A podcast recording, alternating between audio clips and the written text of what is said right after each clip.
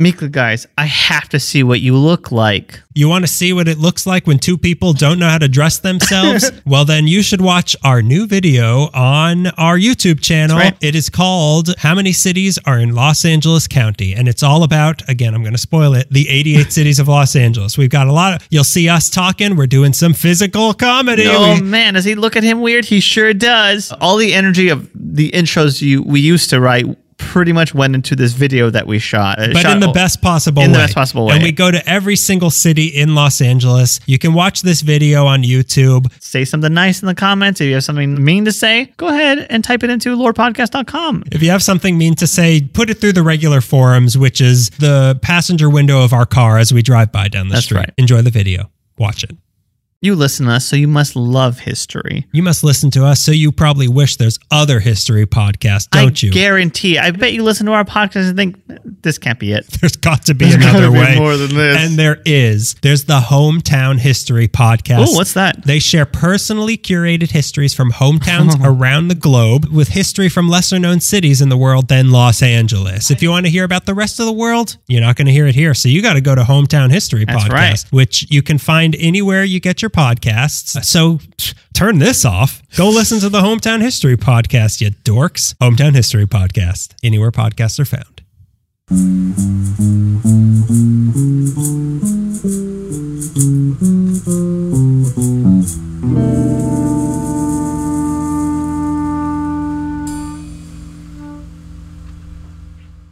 Hello. Hundredth birthday to you. Me? Just me? Yeah. Or us as a collective? Happy hundredth birthday to Greg only as an individual. Happy Hanukkah to you. Ali Meekley, episode 100 one hundred. is recording right now. The episode that'll have you saying, that's too many episodes. the episode that'll have you saying it was a hundred months ago that I stopped liking this show because our first episode was our best episode. Yeah, no it, it denying really was. Everyone oh, says when you guys huddled over one microphone and didn't know what you were doing, that, that was you at your best. You peaked at the first episode. Look, we can take a trip down memory lane later in the Oh episode. Okay. Uh, which is still why don't we? This whole show should just be called Memory Lane. It should be called Memory Lane, the name of an old junkyard. Sanford and Sons. Uh, yeah, this is our 100th episode. Could you ever believe it? No. If you, you- told me nine years from now we'll still be doing this, pretty much very little has changed. We have a we have a mixer We- now. uh, yeah, everything will be the same except we both have like replacement spines Right, right, because right, we're so old nine Yeah. years from now. I'm lit. You have a microphone up to an iron lung, which I'm plugged into right now. to think I could be, I'm going to be 20 years old in nine years. That's unbelievable. That's just disgusting. 20 year olds should not be doing podcasts. I mean, like I know that I was a child prodigy, and I I, I sort of saw this coming. I was so I was so smart. the first six years of this podcast, you had to change my diapers during the episodes. Yeah, can hear episodes, it. We yeah. never brought it up, but you, if you listen back, which you should multiple times, mm-hmm. you can hear it in you our can earlier hear episodes. the, me struggling, and then eventually figuring out how to do it, and the, the finding the confidence in myself to know Yeah. that I don't have to stare at your wiener all the time. I can look at other things, your belly button, your stomach. yeah, a hundred. God, I don't even know. I don't even know what to say Me about a hundred episodes of this show. Here's what I'll say: it certainly feels like it. Huh, Okay. Well, I guess I know one thing to say. This is there won't be a hundred and first. You promise? That was so painful. Should we get to our uh, our special toast? yeah, we Before? have two guests with us today. We have do we do? There- two. Don't tell my wife. Yeah. but I'm here with a lady, and she is in a cup. I got to take my headphones off to get mine. Yeah, you do. Yeah, you do. I won't tell Ada. Daniel Uh, wait, is- Do you hear this? Cool. That's not. That's not just the nerves of my teeth chattering for our 100th episode this time. my beautiful girlfriend Ada concocted a travel kit for us to. I'm drinking. I guess we should just say it now. Yeah. We're gonna have to. Yeah. Okay. Today we're gonna be talking about the historic mayor of Los Angeles. a lady who came up so much, not so much recently, but in the earlier Early epi- in the earlier years, she came up like every other episode, and we always joked like, like, everywhere. like in every like she was always a side character in every story, and we always joked of like if we ever get to a hundred episodes, but if people even live that long, Yeah. we're going to have our 100th episode be about Mary Pickford. Mary Pickford. And look, here we are. And that promise we made to ourselves that doesn't quite apply of her being a big part of this show anymore holds true. Mayor Pickford. Um, so I'm drinking a Mary Pickford cocktail. It's called a Mary Pickford. Right. It's pineapple juice, Made of her white rum, grenadine, and maraschino liqueur. And you, who don't drink, as we learned from uh, Me, who doesn't drink, as we've learned from my personality, from all my hangups. Uh, I'm drinking a Shirley Temple. That's right. Because they're like the two people that were described as like old curly top, like Yeah, the, the, yeah, the little girl with the golden curls. and they both are red, Yes. which is strange. Uh, yeah, I'm drinking a Shirley Temple. Uh, you use Sprite. yeah, I use Sprite. It has lemon lime, ginger ale. Grenad- oh, you use ginger ale too? Yeah. Very nice. I was in the bathroom. I don't know what you put in this. I was in the bathroom, so I, I, I'm going against all the advice I got whenever I go to a bar. but I went to the bathroom while you were mixing my drink. I, you know, I went out of my way to get maraschino cherries for you. You did, and you didn't bring anything to scoop them with. So I let you dig your we both it- nasty fingers It, was like Halloween night. and I was bobbing for maraschino cherries. You said I could grab it with my tongue. I said, please don't. And you did it. And you're like, look like Sherilyn Fenton. I'm like, no, what you're thinking of when she wraps the stem with her mouth, you're doing something else. Is this, is this turning you on when I bob for maraschino cherries out of this jar that my face doesn't fit in? now it looks like I'm wearing lipstick because it's all over my mouth. So let's cheers, Cheers. to our 100 episodes of this. Well, look, we'll, we'll get maudlin at the end. Yeah, yeah, yeah. Uh, we're too far apart to really The- cheers. So I'll hear it. I'll, Cheers to my microphone. Cheers You've been to- through a lot. and we are both electrocuted. let's have a sip. Okay. Oh my god, Uh, we're also having like a tug of war with our headphone Yeah. cable. So Everything one- is so tight both- on this table. We can't both drink at the same time. Okay, you go. It's like, it's like a seesaw, It's kind of like Squid Game. which you finally watched. It came out in what, like 2015? Mm, I'm not. I'm not listening to you. uh, I'm drinking a Shirley Temple. That's what like all, like my uh, uh, hope you brought wine, live, laugh, Oh, love right. signs.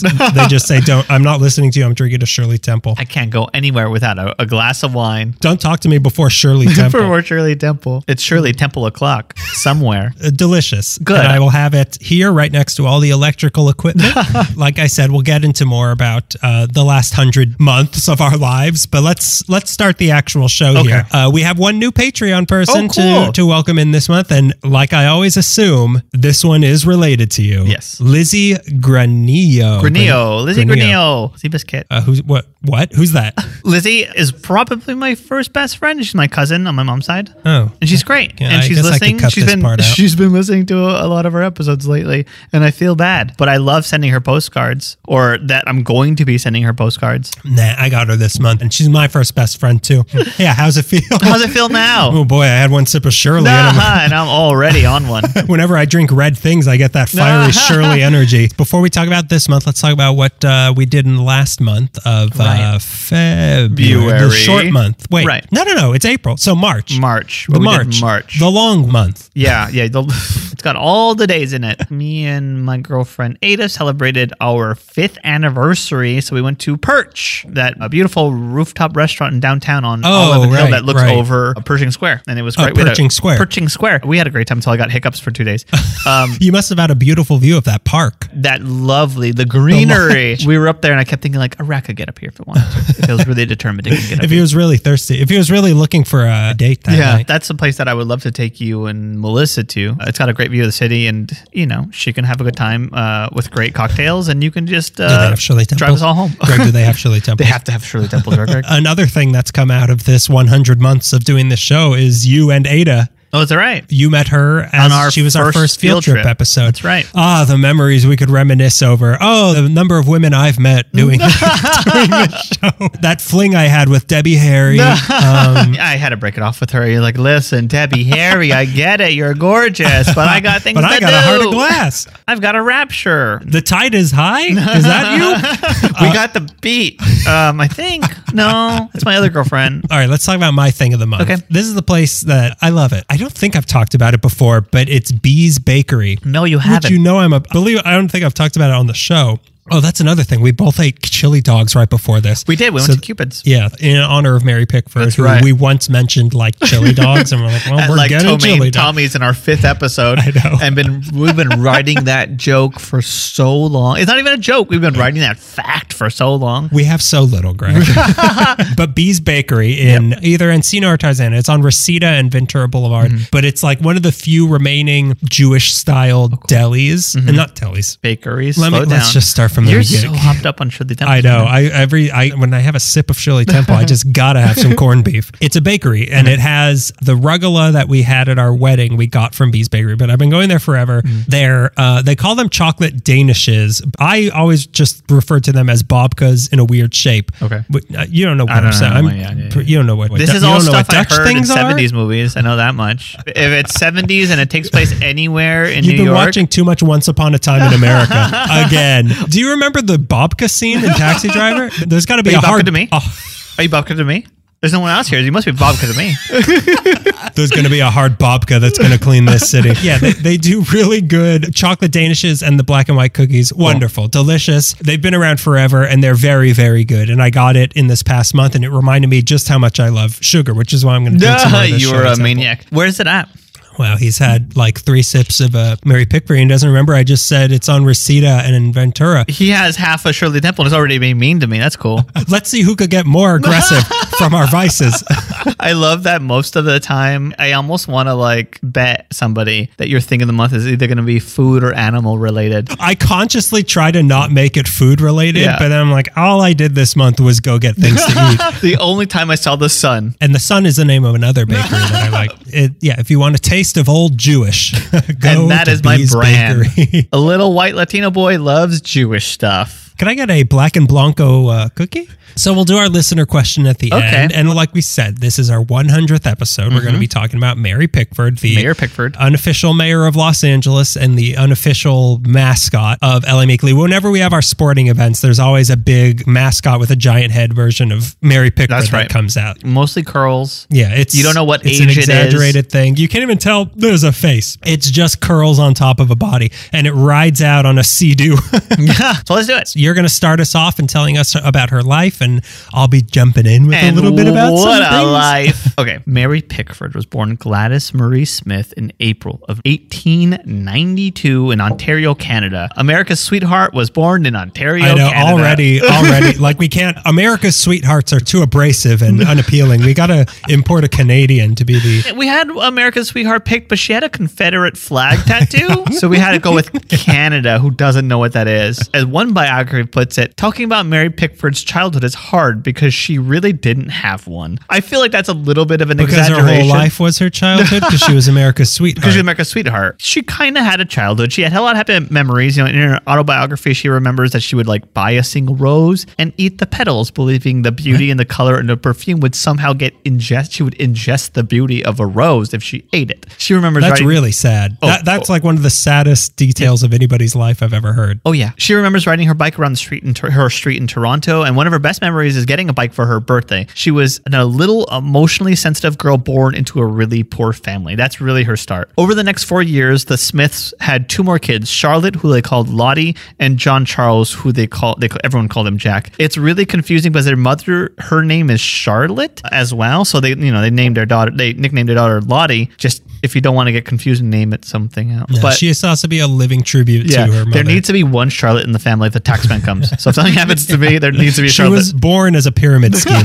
John. It's a bouncing baby pyramid scheme. their dad's name was John, and they named the son John. So they're like, Nick, your nickname is Jack. Just give them different. Okay. Her dad could never really hold a job because he was an alcoholic, which makes holding a job other than being a professional alcoholic really hard. Uh, this alcoholism was an, an immediate issue as the family was dirt poor, but also not only were they dirt poor, his alcoholism had like lasting effects on the kids. From her biography, I found I found that this doesn't sound like the alcoholism I know. No, no, no, no, no, no. Kids for sure forget it. Uh, from her biography, I found this passage regarding the the Smith and Pickford kids. The children of alcoholics live in a quagmire of emotions, combining love and fear of the ailing parent with an aching need for his approval. They may over empathize towards those they perceive as the drunkard victims, and their wish to replace the drunken parent by bearing his responsibilities turns them into mini adults and perfectionists. Sadly, their anxiety and stress is kept by a horror of causing pain to other people. As Mary grew, she displayed these empathetic traits with textbook precision. Yikes. I can't think of a better topic for us to have picked for our 100th episode. what a fun, light time, our uh, 100th celebration. There's like balloons and Yeah. fireworks behind me and a bunch of puppies running around. People are they are pouring champagne and they pour it from the cup back into the glass. they somehow mind. put the cork back in. Usually this is impossible, but the yikes of this moment made me do it. I read that passage and I was like, huh. None of that applies to me. Your nose started bleeding. That's not about me at all. So after little Jack was born, their father pretty much abandoned the family. And after You were a, America's sweetheart too for a while, weren't you? I was America's sweet. I had America's first sweetheart syndrome. Yes. Uh, it was an implant, America's first sweetheart implant. My heart Transplant. failed, and they had to transplant a heart from a Sour Patch Kid. And yes, that was me. That was you might remember. I, it's hundred episodes. I'm ready to admit that. So after little Jack was born, their father abandoned the family, and after about a year and a half, died from a cerebral hemorrhage after an accident at work on a steamship when he banged his head really hard against a pulley. Okay, this is my Page worst one. nightmare. Well, this is page one colon my worst nightmare because that's like I don't think he was on a steamship, but I think that's You what don't, you happened. don't think you're going to get an accident on a steamship? N- not me? You're not gonna- with these sea legs. I was chasing this goat that had my candy on the Queen Mary, and I banged my head real hard. but that's what happened to Bob Saget. What they think happened to Bob Saget. He was on a steamship? he was Mark Twain. When you win the Mark Twain Award, you become Mark Twain for a year. they they think that he like hit his head on something and like got a concussion or something, and, God, his- that's- and he went to sleep. Concussions and aneurysms. Oh, Yes, yes. Man. I've had a concussion. Have you had a I've concussion? had a, I had a minor concussion when I was younger, and I went blind in my left eye for like 20 minutes. Wow. Yeah, it was pretty scary. I love knowing you had brain damage and to think that oh, I get it. I've been letting you abuse me for so long. It was just brain damage that was wrong with you. You're not arrogant. No, you don't no, have a problem no, with people. you banged your head. so their dad died. Gladys was particularly grief stricken with her dad's death, and their mother completely withdrew into isolation until one day her son Jack got real sick and she had to like snap out of it. So now the family that was financially limping was now officially crawling. They like had no money. So she was a seamstress. Now she had to really kick into gear. They started making money any way they could, and one of those ways was renting rooms in their home to boarders. Uh, one of the first boarders they had in their home after a string of single women was a married couple with the last name Murphy. Husband Murphy was a stage manager for a theatrical stock company, a troupe called the Cummings Stock Company, who performed at Toronto's Princess Theatre. Very apt. He offered to cast both the girls, Gladys and Lottie, in a play he was managing. Their mom was a little hesitant, but when Murphy offered her to come down and meet the cat, because at the time, like, what it's the late 1890s acting was like what so you're a prostitute? Like people make you Yeah, money and yeah. you you act as like you're the governor? It was really looked down upon. It was like similar enough to like a traveling circus where a mom would be like I better check this out first. So she went down and checked it out, and she felt this rag, this like group of ragtag actors were pretty decent, and the girls would be earning eight dollars a week, which was like desperately needed in their mm-hmm. house. So hey, you're telling me. Sign up for our Patreon. and put us in a play, whatever play you want. If you want us to be in some sort of late 1800s strip show or whatever, we'll do it for $8 a month. So she sent her children, in particular Gladys, out to make money, and she also went with them. and She like played organs for certain shows. Hmm. Gladys Smith's theatrical debut was in a play called The Silver King. The year was 1900, the turn of the century, literal turn of the century, and little Gladys was eight years old. She had one line in her play, in her very first play, Silver King, 1900. She was eight years old. She had one line and would later come onto stage to perform as a boy playing with toys. So she already in her first role, she's already playing two parts. Her role was as a fatherless child, which maybe was a little too close to home for any other little girl. But this was not just any little girl. The first movie star of Hollywood, which was not even a thing yet, channeled her raw emotions and dropped the first hint to the troupe that she had a star quality. That didn't matter at the time though, because their eight year old felt the burden of responsibility to her family and was happy to be helping to support them. Like an eight year old girl got eight dollars, just like my family gets to live for another week. Like that's how like Mary Pickford was as a little girl. In their house, education was a luxury. So over the span of two years, Gladys got about six months of school in. So the stage performing was the best shot she had at any kind of education, any kind of a future was on that stage. Gladys and Lottie's appearances had gone over so well, they were now invited to be part of this acting troupe. So they would be traveling with them, with their mom and Jack. Suddenly, little eight year old Gladys Smith is now a working actor. By 1905, she was making $25 a week performing with this troupe. She kept acting at small productions and traveling, and as her talents and stage presence grew, she and her two siblings got small parts. I heard like off Broadway. I also heard that she did some stuff on Broadway, which was a huge step up up from traveling with the low end acting group because now she was could put her family up in a hotel and like they like felt stable for a little bit. If she was like performing on Broadway or even like in a stable theater, like oh wow, this is what having a home is like. It's pretty nice. This is still Toronto Broadway. Yeah, she's still in Canada. Yeah. Broadway went that far? You know, actually, I think they might have been in the States at this point. While touring, the Smiths made friends with another traveling acting family in a very similar situation. The two daughters of his other family were Dorothy and Lillian Gish, Whoa. two future Hollywood stars of the silent era. And the Gish sisters and the Smith siblings became lifelong friends. Uh, if you've seen Night of the Hunter with Robert Mitchum, the old woman he faces off with at the end is Lillian Gish, which is how I know her because I don't. So their lives improved exponentially when they performed for these bigger shows. In particular, they did a sh- a play called Edmund Burke, and it was like they all went legit. As well as the audiences being better and making Gladys work harder at her craft, this allowed the family, like I was saying, some stability, and that really mattered to Gladys. When that show closed, the family went back to Toronto, but Gladys continued with the troupe alone. So her family went back to Toronto, and she's what, like nine at this point, and she's already like, all right, Well, that's that's a Canadian adult. The way that girls mature faster than boys is the way that Canada matures Yeah. faster than America. Canada, the older sister. the older the, the younger sister that acts like the older sister to America. But having a taste for a better life as an actor was addictive. And in mm-hmm. 1907, at the mm-hmm. age of 15, she was more determined than ever to go legit. She set her sights on the biggest producer at the time, David Belasco, the Bishop of Broadway. On top of being the No idea who that is. I think I know and I don't know. Like it's weird. Like if you, is the Belasco Theater named after Oh, him? that makes sense. Th- if it's made if it's named Is after him, Bishop, California named after him? are the chess pieces named after him? Is chess a metaphor for show business? On top of being the best producer in her eyes, the best producer, he cultivated the talents of actors like Blanche Bates and Leslie Carter, who I don't know, and made them into stars. So Gladys, her clear, well thought out plan was to hang out in his office and ask him for a role. Easy peasy. No big deal if she can get into the doors of the building, which she could not.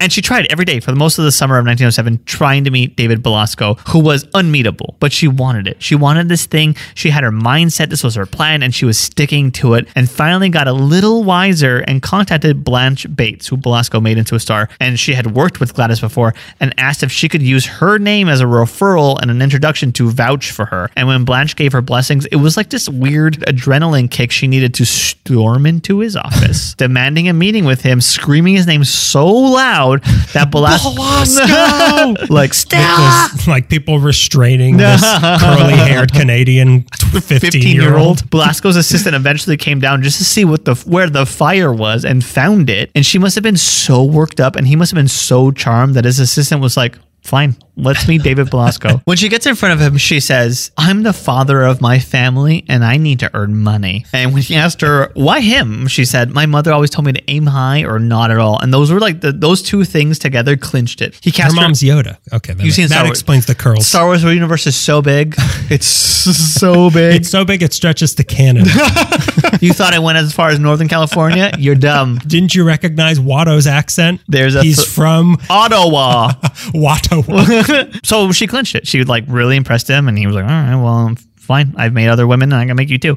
he cast her in a small role that earned a low salary, so back to the bottom. But it was the bottom of the Belasco world, and she took it. But he required from her a big change. Gladys Milboard Smith had been her credited acting name on stage, but Belasco thought it sounded a little too self-important. At his suggestion, Gladys Smith changes her name to Mary Pickford, pulling from her Christian middle name Marie and her grandfather's name John Pickford Hennessy. And the I thought name it was going to be like, and her favorite activity, cherry picking. At the Ford plant. yeah, cherry picking racist comments from Henry Ford's transcripts. I like this one, but not this one.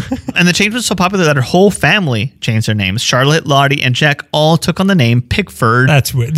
Was he like, I, didn't mean this. yeah, I bet it was witness protection. Like acting in America when you're Canadian is like everyone's got to change their name If too. the prime minister finds out about this, oh boy. Oh. And so now they are the traveling Pickfords. Through her run, just like the Beverly Hillbillies. She was cast in a play called The Warrens of Virginia, and she toured North America and Canada. And the journalists writing about the production noted the hometown girl that ascended to the heights of the Belasco production. Her acting chops were top notch because she's been acting since she was like eight years old. So she's doing really good, and she's getting people kind of talking about her. But in 1909, when the play wrapped, she was suddenly out of a job. Her mother suggested she try finding work at these little novelty Flickr Studios, making like eight minute movie motion Oh, pictures. her mom was fine with that. Go work at the Flickr studio. Yeah, the Flickr- act on Broadway. Ooh. what?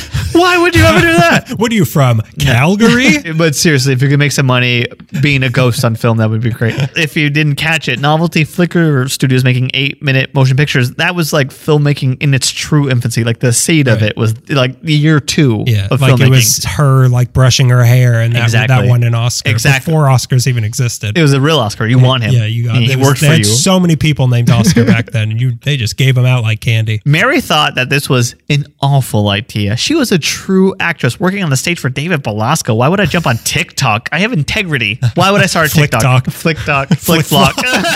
A hundred, ye- a hundred 100 months in. episodes just to sync up for that one time. Good night, everybody. But she was scared of saying no to her mom. She was scared of having no money for the family. So she went over to ask for work at the American Mutoscope Company a year before it became Biograph Studios. What is she from Montreal? I'm- I'm slowly going to run out of Canadian cities. What is she from Nova Scotia? That you could use that one too. Don't steal it. and she went up to the studio that eventually became Biograph and met up with a principal director there, D.W. Griffith, who was nobody at the Oh, time. okay, he's going to come up in my thing, and I that was the one question I could not answer. I was like, I get how these other people relate to Mary Pickford. Why does she know D.W. Griffith? These two were like year one, and like you're a nobody, I'm a nobody. Let's work together. weird. At the time, that name, like I said, she was in Birth of a Nation, right? she's everywhere. She's like uh, Eddie Jackson. Uh, Eddie Jackson. She's like Eddie Murphy in uh, Birth of a Nation. She plays everybody. The only outrage about it at the time was that those hoods covered her curly hair. Everything else was fine to everybody. Working for this novelty picture studio would earn her five dollars a week with a minimum three day work week, which was insulting. She was a Belasco girl for Christ's sake. She'd been on Broadway. What am I from? Vancouver? Hold on, Daniel's gotta Google something unrelated to this bit that he's running. don't, don't mind me. I'm watching pornographies right now, so don't mind me. Don't mind me. I'm watching Birth of a Nation. It's okay. Charmed, just like Belasco and Belasco's assistant, Griffith agreed to her demand. She accepted $10 a week. But a strange thing happened.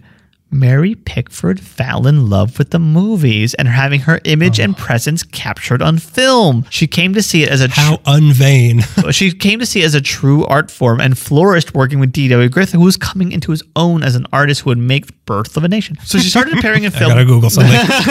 just real quick. Uh, so she started appearing in his films with Biograph, and then started appearing in the films of the rival studio, Independent Moving Picture Company, both of which were in violation of Thomas Edison's patent.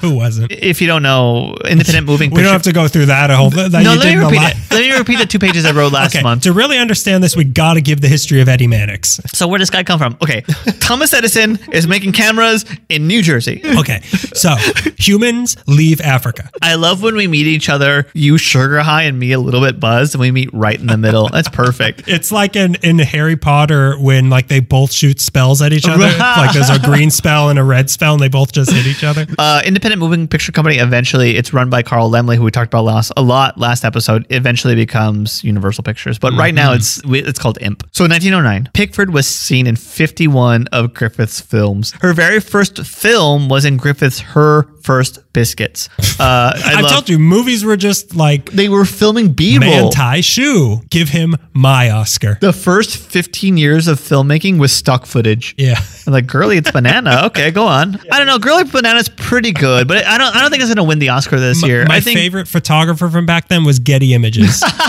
he just captured a feeling, a mood. She was 17 at the time and playing the part of a 10 year old, which is something that's just. I mean, happy to see that things in Hollywood are exactly the same. On the set of this movie, she meets in another. Melrose Place. Yeah, I'm in high school. I'm in high school and watch me tie my shoe.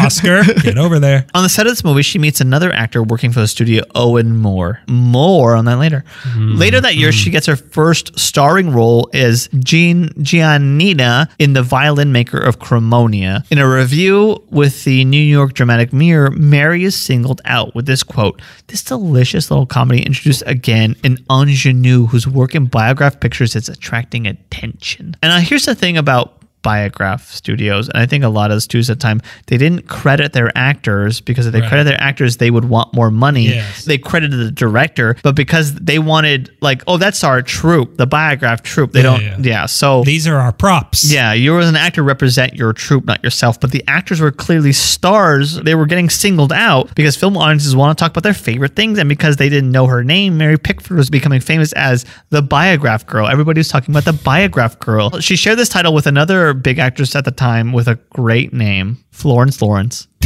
It sounds like a like when they pick on you. Florence Lawrence is here. Pickford was also called the girl with the golden curls and blondie locks. All right. One's better What, than the other for sure. Goldilocks not exist that back? Did, was gold so scarce in the? gold and blonde were different back then. it's not. It's not. Speaking even- of Debbie Harry, if she walked into the Ramones wherever they were squatting, was like, "This mattress on the floor is too cold. This mattress on the floor is too hot. this heroin is. Too- this piss covered mattress on the floor is too piss covered."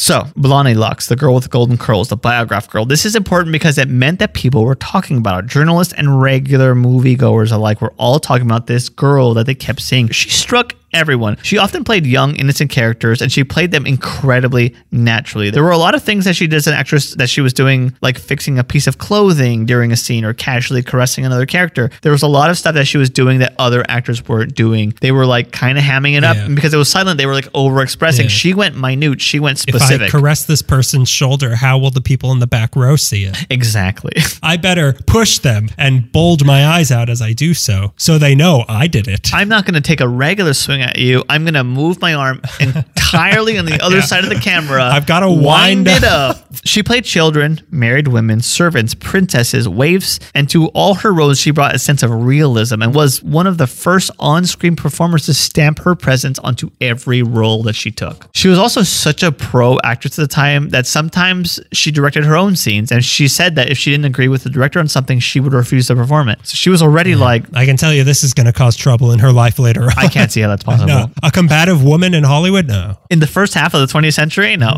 In any part of the 20th century? No. How would that? So, in January of 1910, Biograph Studios decides to innocently and with no ulterior motives, just randomly, for no big reason, move out west to, I don't know, Southern California. Oh, did, did you say that no one in California has heard of Edison's patent on movie making? How very Here we go. You just can't Odd. stop talking That's about Thomas Edison every episode. odd. That's weird because we were just going to go anyway. We were just going to go to Southern California anyways. Greg, you know that this is a Tesla podcast. we don't talk about Thomas Edison. they kept saying like, "Oh, the weather on the East Coast is not great right now, so we're just gonna go to the West Coast and film." But I'm like, I know what you really meant. so they very innocently headed to Los Angeles, along with Mary Pickford uh, and her 14 year old brother Jack, were 40 other Biograph cast and crew members, including Max Sennett, who would later become that era's king of comedy, creating the Keystone Cops. When they got here in 1910, Los Angeles, I'm Still not sure where that name came from exactly. it's gonna make me watch some comedies that I have to sit down and pay attention to, and I'm like, oh, can't you be like a TikTok? Can you be like, I mean, Can you be a flick flock? yeah, can you flick flock? Can you be a flick flock? In 1910, Los Angeles was not much to look at. Apparently, they they made a little shanty town at Grand and, Washington, which sounds like Chutes Park. I also read that they set up in a Chinese laundromat, like a little studio. Max Sennett apparently blew his. Anna May Wong's place? It, you know what? Part of me was like, I wonder if it's a famous one. There were famous laundromats. It was it a famous one? Max Sennett apparently blew his wad renting a room at the Alexandria just to get a full bath. And not too long into our city, it seems they fell in love with what keeps re- being referred. They keep every like three different articles were like they fell in love with the desert. Like it's not a desert, it's semi-arid,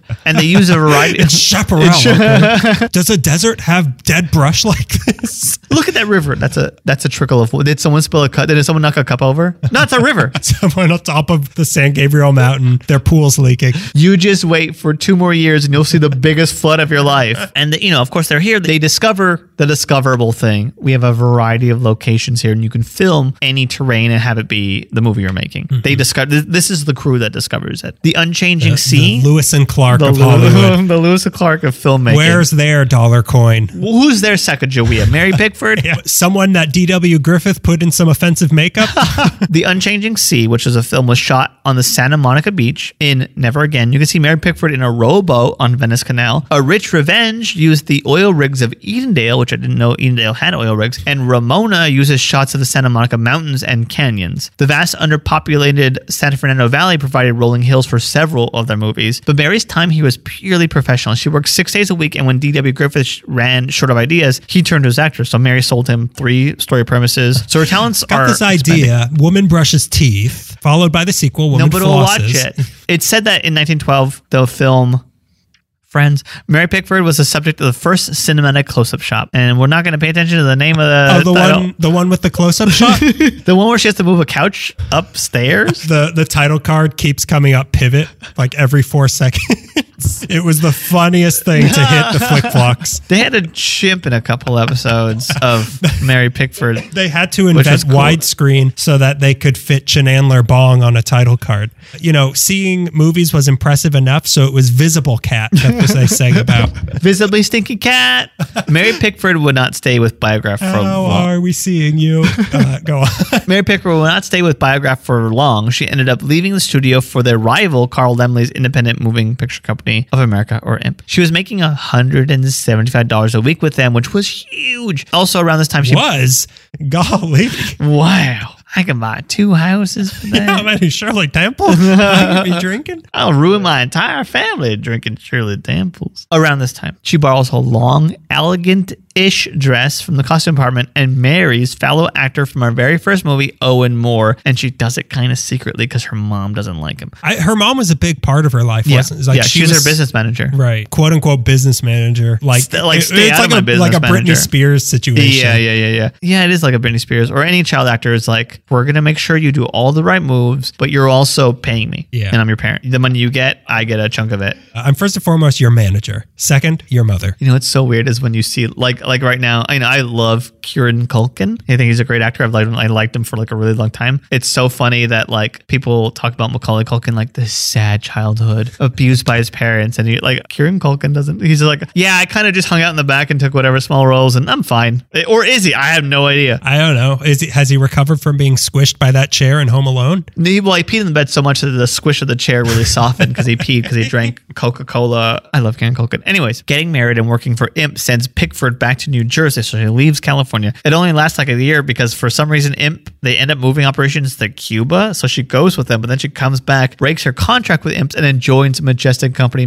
They're making two hundred twenty five dollars a week, so she does some films there and with Selig Studio, but all the movies sucked, so she ends up going back to Biograph. When she returns, her old pals, the Gish sisters, find Mary Pickford, and they're like, "Can you help us?" So she gets them signed for Biograph and ends up making movies with D.W. Griffith too. This point in her life is the beginning of the Gish sisters becoming popular. Pickford split her time between working at the studios and returning to the stage for Belasco's production of A Good Little Devil, and she was getting great reviews, and her fan base was like swelling up. The year was 1913 and Adolph Zukor of the famous Players Lasky Company was planning to adapt the production for film, and they tapped Mary Pickford to reprise her role that she played on stage. It wouldn't come out for a year, but in the meantime, Zukor signed Mary Pickford to the famous Players for $500 a week, which is $13,000 in 2022. And with that, the door to movie stardom opened up. Around this time, she officially moves to Los Angeles, but because her later home was such a big deal, I can't figure out where. Don't talk about Because if you talk about Mary, if you type Mary Pickford home or Mary Pickford Los Angeles, it only comes up with her future home. Who- must have been easy for you to do research on, pal? Where did Thomas Jefferson live before Monticello? Who cares? Or whoever lived at Monticello?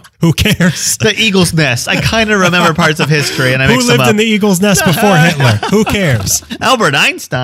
In 1913, she was cast in The Bishop's Carriage, which was a huge success for Zukor, and the critics and regular nobodies loved it. She does a few more films within the year for her famous Players Lasky, but in 1914, at the age of 22, Mary Pickford, who had been working hard since she was eight years old, was about to get her big break in Tess of the Storm Country, which was filmed in the Santa Monica Mountains and has one of the worst titles that I've ever had.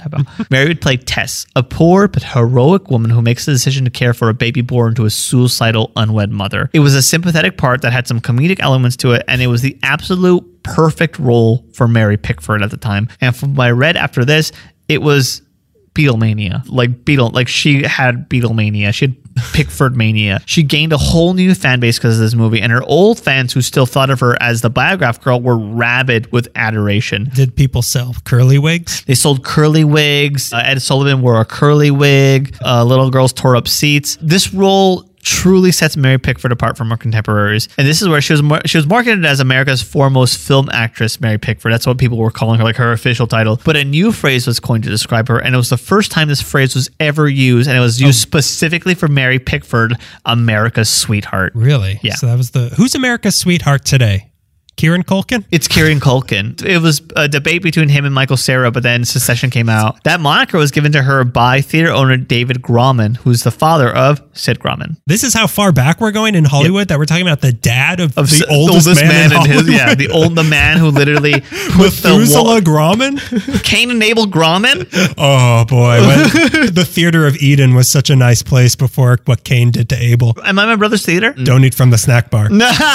you didn't eat the egg of, of forbidden knowledge, did you? The egg. I didn't know. You didn't go to the Apple Store of forbidden knowledge, did you? I didn't know I was supposed to go in there. Silence your apples of, of knowledge. After the success of Tess of the Storm Country with her fame at its most potent, she was making a thousand dollars a week during production, which was thirty thousand dollars in today's money, making her the highest paid actress at that time. At this point, she really I'm, I'm, I'm, I'm just having a sad realization of like not even counting for inflation. If we're just taking those numbers, she's making way more money than I'm making Yep. today. that amount she's making a thousand dollars a week is more than I'm making in 2022 Yeah. a week. Have you tried being Mary Pickford though? I mean, I did cut my hair, so I guess I've lost my appeal to, to America. You'll find out what happened to her when she cuts her hair later. At this point, she could really negotiate any rate that she wanted, and it would be cleared because the whole movie watching world wanted Mary Pickford. I'm gonna watch something. Is Mary Pickford in it? Yeah. Nah, I'm probably gonna watch that. But the next. Harpo Marx? he had beautiful curly curls. he had beautiful golden curls. By the next year, she's dubbed the queen of the movies, and she keeps starring in movies. And she's a star of movies now. Rags, Stella Maris, Daddy Longlegs, Cinderella, the one with James Corden, and Madame Butterfly. in The Girl of Yesterday, Mary Pickford's character is kidnapped and taken away by airplane, which was filmed in Griffith Park. Uh, I- Wait, wait, what? Taken away by airplane? in the film The Girl of Yesterday, Mary Pickford's character is kidnapped and taken away by an air in an oh, by airplane. an airplane. In airplane. Okay. Which I was thought you meant the, she the 70s farce airplane. Mary, you can't be serious. I am serious, and don't call me Mary. Um, did I do that right? I read somewhere. Does your father have a drinking problem? Yes. yes, actually. Don't bring it up. yes, Kareem Abdul-Jabbar. Anyways, the movie she made where she got in the plane. I read somewhere that Mary's on a plane. Mary's on a plane. I read somewhere that she was the first actress to be filmed in an airplane. Although people think it, mo- it most likely goes to Mabel Normand. I didn't double check that, but even if that's I true, always assumed it was Mabel Normand. even if that's true, people are like, yeah, but we like Mary Pickford more. Let's give it to her. But this was the first time we w- liked watching it. Audiences show up for Mary for every single film that she's in. A journalist describe Mary as the woman who was known to more people and loved by more people than any other woman that has ever been in history. By the way, the journalist that is quoted there, Adela Rogers St. John, who was mentioned in the last episode, who Clark Gable might have impregnated. I called her Roger St. John, not knowing that by the time I was reading yeah, that. yeah, yeah. I remember you were Yeah. telling me. Uh, And you're like, and- yeah, I believe uh, Junior or Mr. Mom might have been bandied about. Anyways, Adela Roger St. John is her full name. Thank you for your patience and understanding in this time of need. As with all episodes, as we've been doing for a hundred months, we leave one critical piece of information out of every episode that you find out in the next. First name.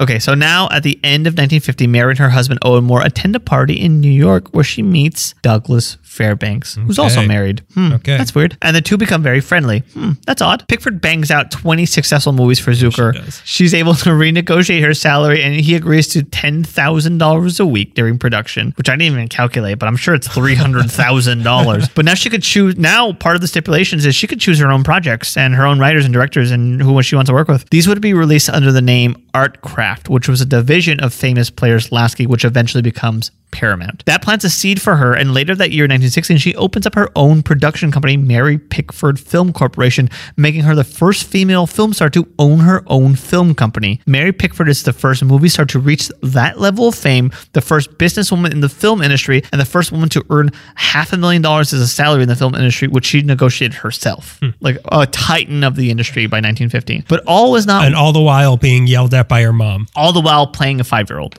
but all was not well with Mary Pickford's Pickford's personal life, as well as both her actor siblings being alcohol and drug abusers. So was her uh, husband, Owen Moore. Right. Remember the passage earlier about the children of alcoholics and how the pattern of their lives yeah, yeah. follows a certain path. Her marriage. Through two marriages.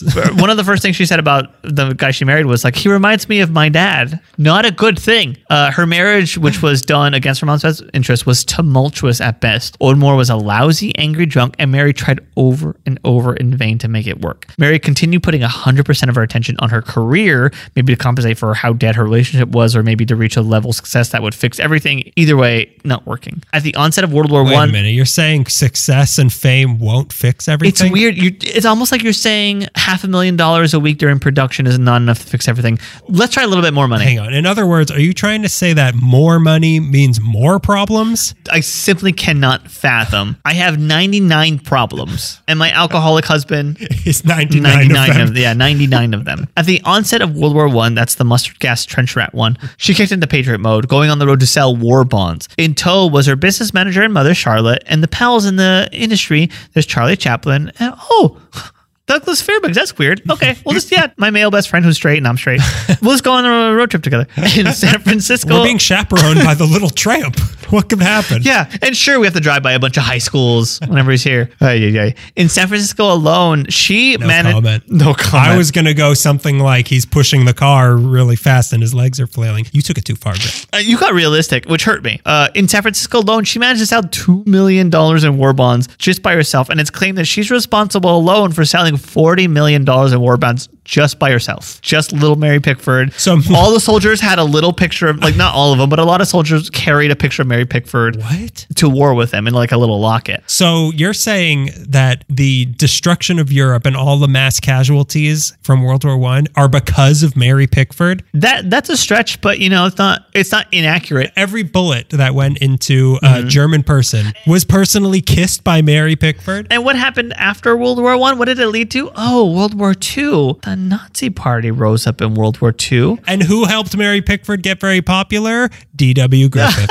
he ruined two continents. so they were wearing pins of Mary. That's Like they like in lockets. They would. It was like not like so weird. mandated, but like Did you know what? yeah. Oh, here's your chocolate bar. Here's your, your government issue photo of Mary Pickford. Go ahead and cut her face out in a heart shape and put it in a locket. And when she got back, she got the Spanish flu of 1918, and it wasn't great. But also important around this time, maybe before, but definitely during this trip, Mary Pickford and Douglas Fairbanks started having an affair. Uh, Both were unhappily married. when you're in Paris. When you're in- when you're liberating Paris. when you're in a trench in Paris, uh, pretending that you're holding a gun, but it's actually just some op, and everyone's laughing at you because you're Charlie Chaplin, and you're asking where the high school's at. And while everyone.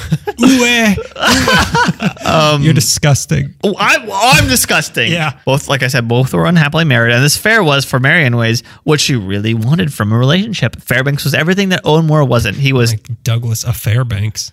Pretty good. He was everything that her husband wasn't. He was dashing and sober. Uh, he was full of energy and optimism, and was as ambitious as Mary. So he was sober at the time, yeah. or he was just he probably sober less. around her. He or- probably didn't drink to the point of being a maniac. He like wasn't husband. Douglas Fairbanks He like we probably know. was like debonair drunk. Like Mm-hmm. I'm a little tipsy. Like he was Nick Charles. He's just like ah, everyone's having a good time, and I'm shaking a foxtrot out of a martini glass. He, he probably wasn't like I ripped the floor off the ground. Sorry. He was James Bond when Yep. in reality he was Roger Moore. Yeah, exactly. That's it. You nailed it. I would have uh, possible answer: Sean Connery, Timothy Dalton, Daniel I, Craig. I also would have accepted Peter Sellers, Peter Sellers is also. What's the one that uh Lansley? What's the one that was in one James Bond movie? Angela Lansbury. Angela Lansbury, Murder She Wrote, and she does the barrel shoot. Murder, I'm licensed to. She's also Yoda. But Fairbanks and Pickford both knew that, in, you know, 1918, that a divorce and affair were scandalous, even enough to ruin a career, and they were Back to Eddie hesitant. Mannix. At back to Eddie Max, and they were, you know, they were really scared to go for it. They wanted to get divorces from their sibling, from their, they wanted from Oh. their spouses. Forgot to mention they Oh, were did married I- to their Oh, did I not mention that? But in 1920, they went for it. They divorced their spouses and got married on March 28th, 1920, with a small crowd of loved ones. The audiences didn't turn on them because both stars had such a devoted fan base that they were excited. So they were willing to. They knew they were just like it was like the Avengers to them, but but but real life. it was like when you're in high school and the really hot girl and the hot guy who you're like, that guy's really friendly. He's like not mean to me. Like they hook up and you're like, Yeah. good for them. They Good make for, a good, yeah. good for them. No one will ever date me. but this was like like my Captain hand America. is stuck in my locker. Yeah, this was Captain America. He's- and he's marrying um, Thor. Not even the characters. This is Chris Evans and Chris Hemsworth getting married legally. Finally. All they've wanted. And they had such big fan bases that all the fans that were so excited that oh, the, my favorite two movie stars are getting together. They had such big fans that they got mobbed everywhere they went on their honeymoon on the streets. Fans were going crazy to see these two in the real world. It was the first time that a movie couple was getting the full Right. 21st century celebrity treatment of like I sat down at a cafe just to have a biscuit and I have 150 people. These two were now Hollywood royalty. Maybe we should talk a little bit about some other stuff, Daniel. Huh, maybe we 1920s. should. So you want to know a little bit about what uh, our little friend Mary was up to? I do. You know what? I don't know. Where were these two people live? I don't know where I am. Why are my pants wet? I mean, we're still talking about Mary Pickford. This was Mary Yeah. Pickford's thing, but this is a little a little detour of just hearing about this lady, this unstoppable lady who could do anything. Like buy a car. Like buy a car every day of the week. so I'm going to be talking about United Artists, Right. Because what's better than a movie studio being run by an outsized personality with a massive ego, being run by four of them? this was what you were leading up to. We'll backtrack a little. We'll take one step back to take like uh, a half step forward. Right. So in 1916, Old Mary became the first actor to produce her own films through famous players Lasky slash Paramount because she always wanted more creative control of her own movies. And money. We'll get to her uh, her greed, her lack of the sacrifice for art, so that she could make the movie of Woman Cleans Window. It was a good one. Wo- Woman Cleans Window 2 is, is really good, but I, they, I, I, it's necessary to watch the first one first. You can't But skip it. It's not two. It's T O O because Yeah. first a man cleans the window and then a woman cleans it too, and she does it so much better. Men clean windows like this, but women clean windows like this. I love stand up comedy from 1920. So the problem was around this time, the artists who had little control as it was were beginning to lose what control they, they did have. So this was when the studio system that gripped Hollywood for decades was just starting to form. But one straw in particular that broke Mary Pickford's back was the process of vertical integration, which is what I'm here to talk to all of you about today. Vertical integration. And I will be asking for money after for all of you to invest in my vertical integration scheme. This was the process of the movie studios buying up companies so that they were gaining control of not only just how the movies were made by owning a movie studio with sound stages, but now also the distribution and the exhibition in the form of buying theaters and making their own chains of theaters so that they were making as much money as possible at every single step of the process. Mono something, something Mon- yeah, mononucleosis. That's, That's right. what that was what you got. They tell you not to do that legally.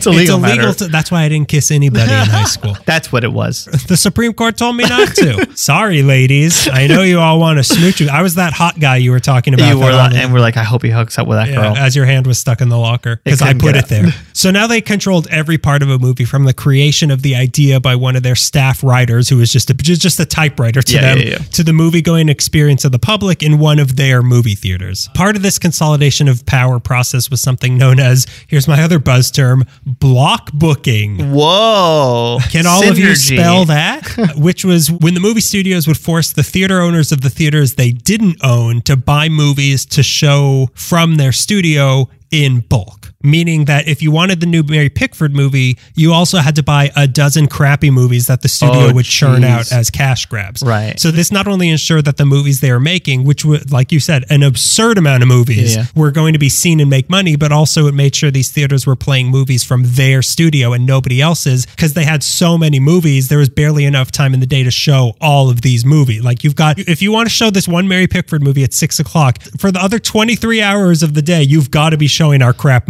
movies. Yeah, yeah, yeah, yeah. And I know that most of it is just homeless people sleeping in in this theater, but you gotta show You up gotta. for Baby's And- Bottom.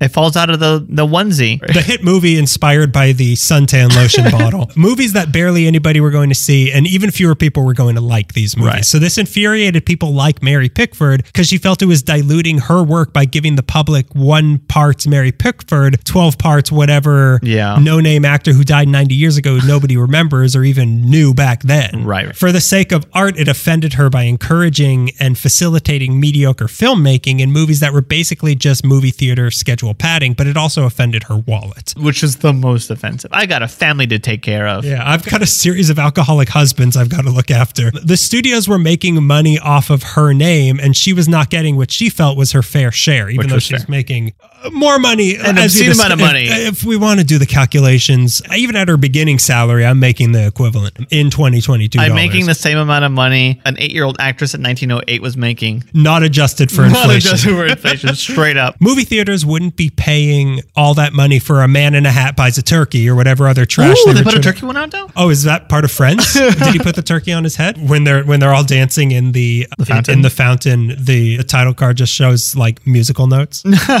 so whatever other trash they were churning out, movie theaters wouldn't be paying that if it weren't required by the studio, so that they could also show a Mary Pickford movie. But Mary Pickford wasn't the only one offended by this. Much poorer people were as well. What's that matter? long forgotten by history, the poor people were also offended by this, namely the independent movie theater owners. The first reaction to the practice of block booking was the formation of the First National Cooperative, which started in 1917 as 26 small theater owners who banded together to stand up to movie studios by saying, We will only pay for the movies we want to show. Right. And by 1918, there were over 600 theaters that were a part of this group. And of course, as is kind of the theme of this story, it wasn't long before they decided to become the beast that they were fighting against. Yeah. These these theater. I've got an idea. Let's all group together and make one big company to stamp out that one big company. That's gonna. And then the theaters who are smaller than us, they'll have to buy all of our crappy movies. They decided to start making movies of their own to show at their theaters and became an independent movie studio themselves, but they weren't going to be like the other guys, they swear. Yeah. Mary was, of course, behind their crusade, so she signed with them to make $1.3 million a year and, more importantly, complete control of her movies. Yeah. It wasn't long before her good friend and high school connoisseur, Charlie Chaplin, and a guy who I, like I said, now I understand how they're connected. I didn't get it before, but D.W. Griffith. That's right. Old pal. We came up together. Yeah, that he just to me he just came out of nowhere and was like, "You, me, we're going." And then it comes out of a bush. Do you guys like Birth of a Nation? What about intolerance? You can you just see like a, a pointy clan hat sticking out of a bush. DW, have you been eavesdropping on me and Douglas Fairbanks having an affair? I, didn't- I couldn't tell if that was you or just a burning cross. That's how you know I'm coming. the most famous director of the time who solidified the form of what movies are today and also made Birth of a Nation that reinvigorated the KKK and empowered another century or more of racist white supremacists, D.W. Griffith. That's him. So Mary Pickford, Charlie Chaplin, and D.W. Griffith all work for First National now. They weren't a traditional studio with a backlot. They just distributed movies made by other people. Okay. That's why Charlie Chaplin opened his studio on La Brea in 1918 because he hated the studios he was working for who wouldn't give him everything he wanted. So he made his own to make movies the way he wanted to, and First National would distribute them for him. That's Okay. how, that's how that That's what that was. worked. That's what that was. That explains why Kermit the Frog's on top. That that's It, it. it was a metaphor. Things seemed to go well for a couple of years, but then in January 1919, the executives of First National all gathered at the Alexandria Hotel downtown for a very important meeting. That's where Max Sennett blew his wad so he could get a bathtub. Yeah, that's where big old Max Sennett and his Keystone Cops were. I have my own security. You got to defund the Keystone Cops. At this meeting, Charlie Chaplin asked the executives for a larger budget for one of his movies. They refused it, which to him went directly against their promise of supporting their artists, and that was it with him and First National. I thought you were the tramp. You need more money? That's not in character. yeah, the tramp who's known for being rich. It's in the You're doing name. pretty good without money. These are my real shoes. but aside from Charlie Chaplin not getting his way, there was something even bigger afoot at this meeting. So big that Chaplin, Griffith, Pickford, and her new pal, Douglas Fairbanks, Just friends. they hired Pinkertons to infiltrate this meeting to confirm the rumor that First National was planning to merge with Paramount. Wow. And the Pinkertons confirmed it. They were. What that meant was that the supposed studio that was fighting for the little guy was becoming one of the big guys. And that also meant one less studio in an industry that was becoming more and more of a monopoly. Yeah. Like everything, like kind of like how things are now. Like Disney owns everything. Mm-hmm. They were all just turning into one giant studio. Mary Pickford was able to get the control and salary she wanted by pitting studios against each other to offer her more for her star power and by making it so that there was no competition to pit against each other other to spark like a bidding war Mm-hmm. for Mary Pickford. This was just another chance for the studios to take advantage of her. Right. So that was it for her also. She's done with First National. So to discuss the situation, Charlie Chaplin, D.W. Griffith, Mary Pickford, I don't think Douglas Fairbanks was there, and apparently her mom, they all met at Charlie Chaplin's brother's house. Uh, now, the idea is always attributed to Mary Pickford, but it seems it also came with the help of Ben Schulberg, who was the sales chief for Famous Players Lasky and also the dad of the guy who wrote What Makes Sammy Run. Oh, okay. So it was sort of like both of their ideas, Mary Pickford and this guy. Okay. But the idea was for a new studio owned by the artists themselves, not lawyers, not businessmen, actors. A place where movie stars weren't just employees of someone who Right. wore a, a suit and tie, which actors did too, but like it was a more formal suit and tie. So did barbers and sign painters, but it's not a big deal. Yeah, so I mean, the guy selling corn on the side of the street was wearing a suit and tie, so I guess it doesn't mean much. But his suit and tie, oh, it was made of wood. This would mean more artistic control and better profits for the artists themselves. It would give them the freedom to make the movies they wanted the way they wanted to make them. The risk of this was that everyone involved would have to put their own money on the line to make these movies, which was no small thing because other actors had tried before to do this sort of thing and it ruined all of them. And nobody remembers any of their names. It was a reverse cheers. what made this different though, Cheers.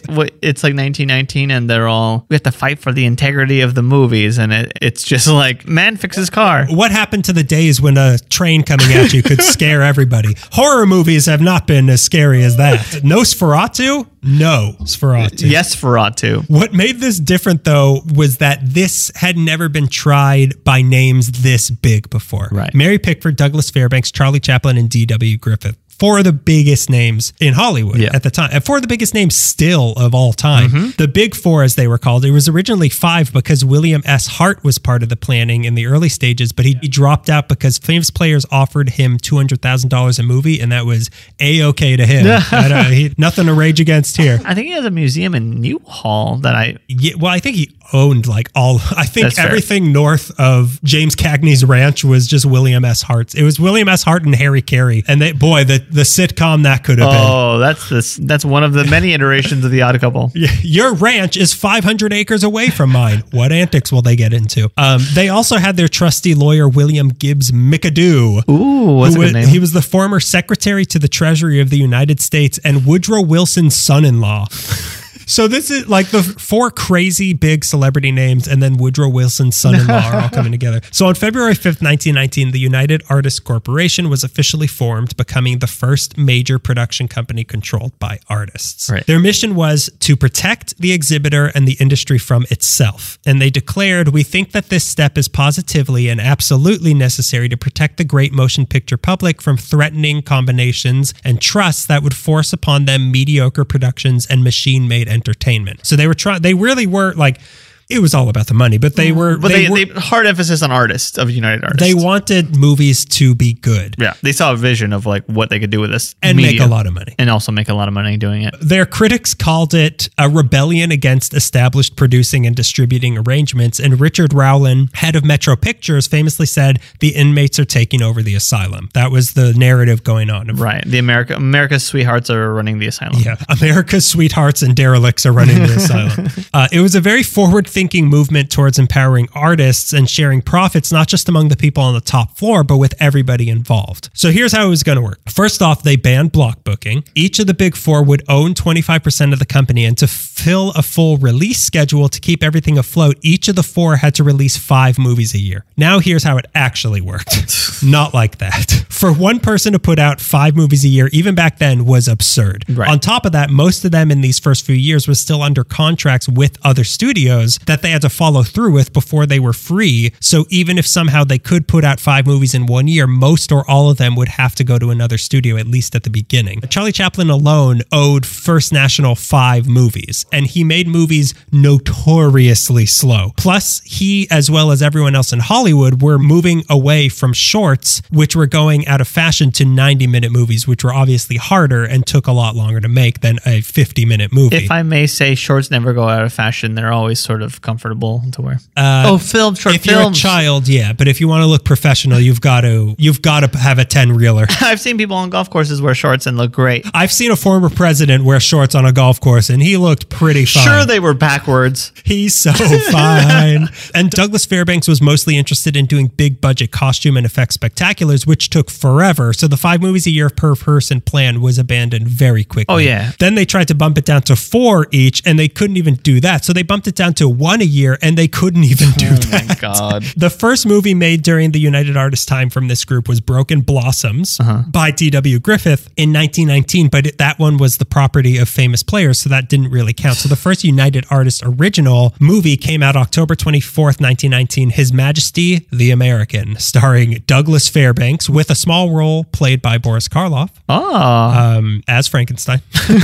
His Majesty the Frankenstein. His Majesty the Frankenstein monster. then came Mary's Pollyanna and Chaplin's The Woman of Paris, which did not star Charlie Chaplin and didn't come out until 1923. So that's four years after they started. Okay. So throughout the 20s, Doug and Mary were doing about one movie a year for United Artists, but Chaplin and Griffith were doing much less than that. To fill these gaps that surprise temperamental artists were leaving in the release schedule, they had to bring in other people to fill the gaps. And to do that, they needed some of those dreaded non artistic types they were trying to get away from. Right. This wasn't an easy pitch to people because most producers had contracts already with other studios, much like the actors did at the beginning, or were too afraid of the financial risk involved in being a part of United Artists. But they were saved in 1924 by a producer named Joseph N. Schenck. Oh. You talked about him. Yeah, that's the brother of Nick Skank as Shank. Karina Yeah, Longworth. that's right. Yeah, that's the brother. That's the one who met um the famous actress on the boat and is like, I want to film start a film studio. That's Joseph. I look. You think I listened to these episodes? I don't know who you're talking about. Uh, is Karina Longworth a host on this podcast? I didn't. Think I didn't so. think so. So Joseph M. Schenck from 20th Century, who agreed to join them and help guide them, but just importantly, he brought with him his wife, sister, and brother-in-law, who were named Norma Talmadge, Yep. Constance Talmadge, Yep. and Buster Keaton. That's right. So suddenly they got even more star power that could fill the gaps and got a big hit in The General from Buster Keaton. Is that a United Artists movie? Yeah, The- I the mean, General? distributed by Oh, yes, yeah, yeah, okay. so that's a United Artists movie. okay. He also managed to bring in Rudolph Valentino, who did the not the song of the Sheik, the son of the Sheik. Rudolph Right. Valentino did the sequel to his most famous movie for United Artists. Okay. Add to that the Mark of Zorro, Robin Hood, and the Thief of Baghdad that Fairbanks did for United Artists, and then the Gold Rush that Charlie Oh, Chaplin did, and all of a sudden, United Artists had under its belt what turned out to be some of the biggest movies of all time. Yeah. I, I didn't quite want to say this, but like, I don't know if I've ever seen a Mary Pickford movie. No. I maybe seen one, but like most of these names, they're like, and then she made Pollyanna. what? I- what? I've seen Pollyanna with Hayley Mills.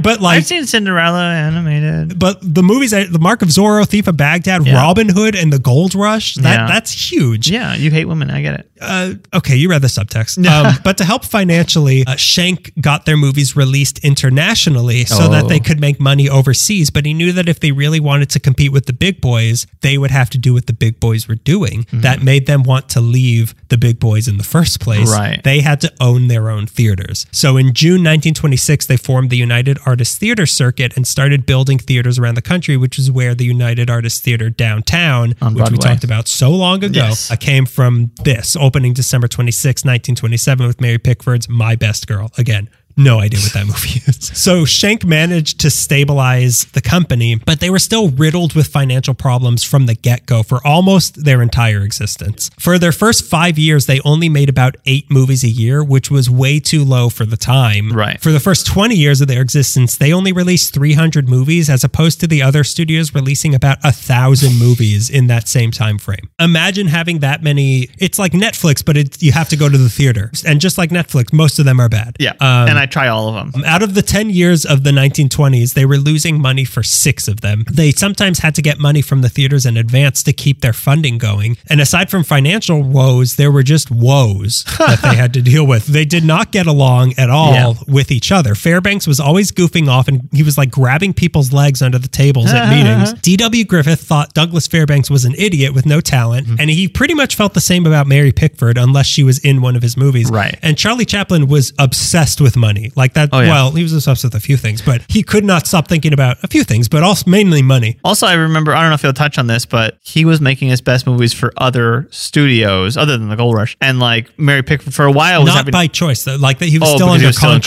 contract, yeah. But like the other United artists were watching him releasing great Charlie Chaplin movies and like, oh, that's weird that you're doing all these great movies and we're struggling every day. It's not a big deal. Like she did Pollyanna just to like she didn't want to do Pollyanna, but she did it just be like, we need money to come in. You mean her greatest movie of all time? Yeah, Pollyanna.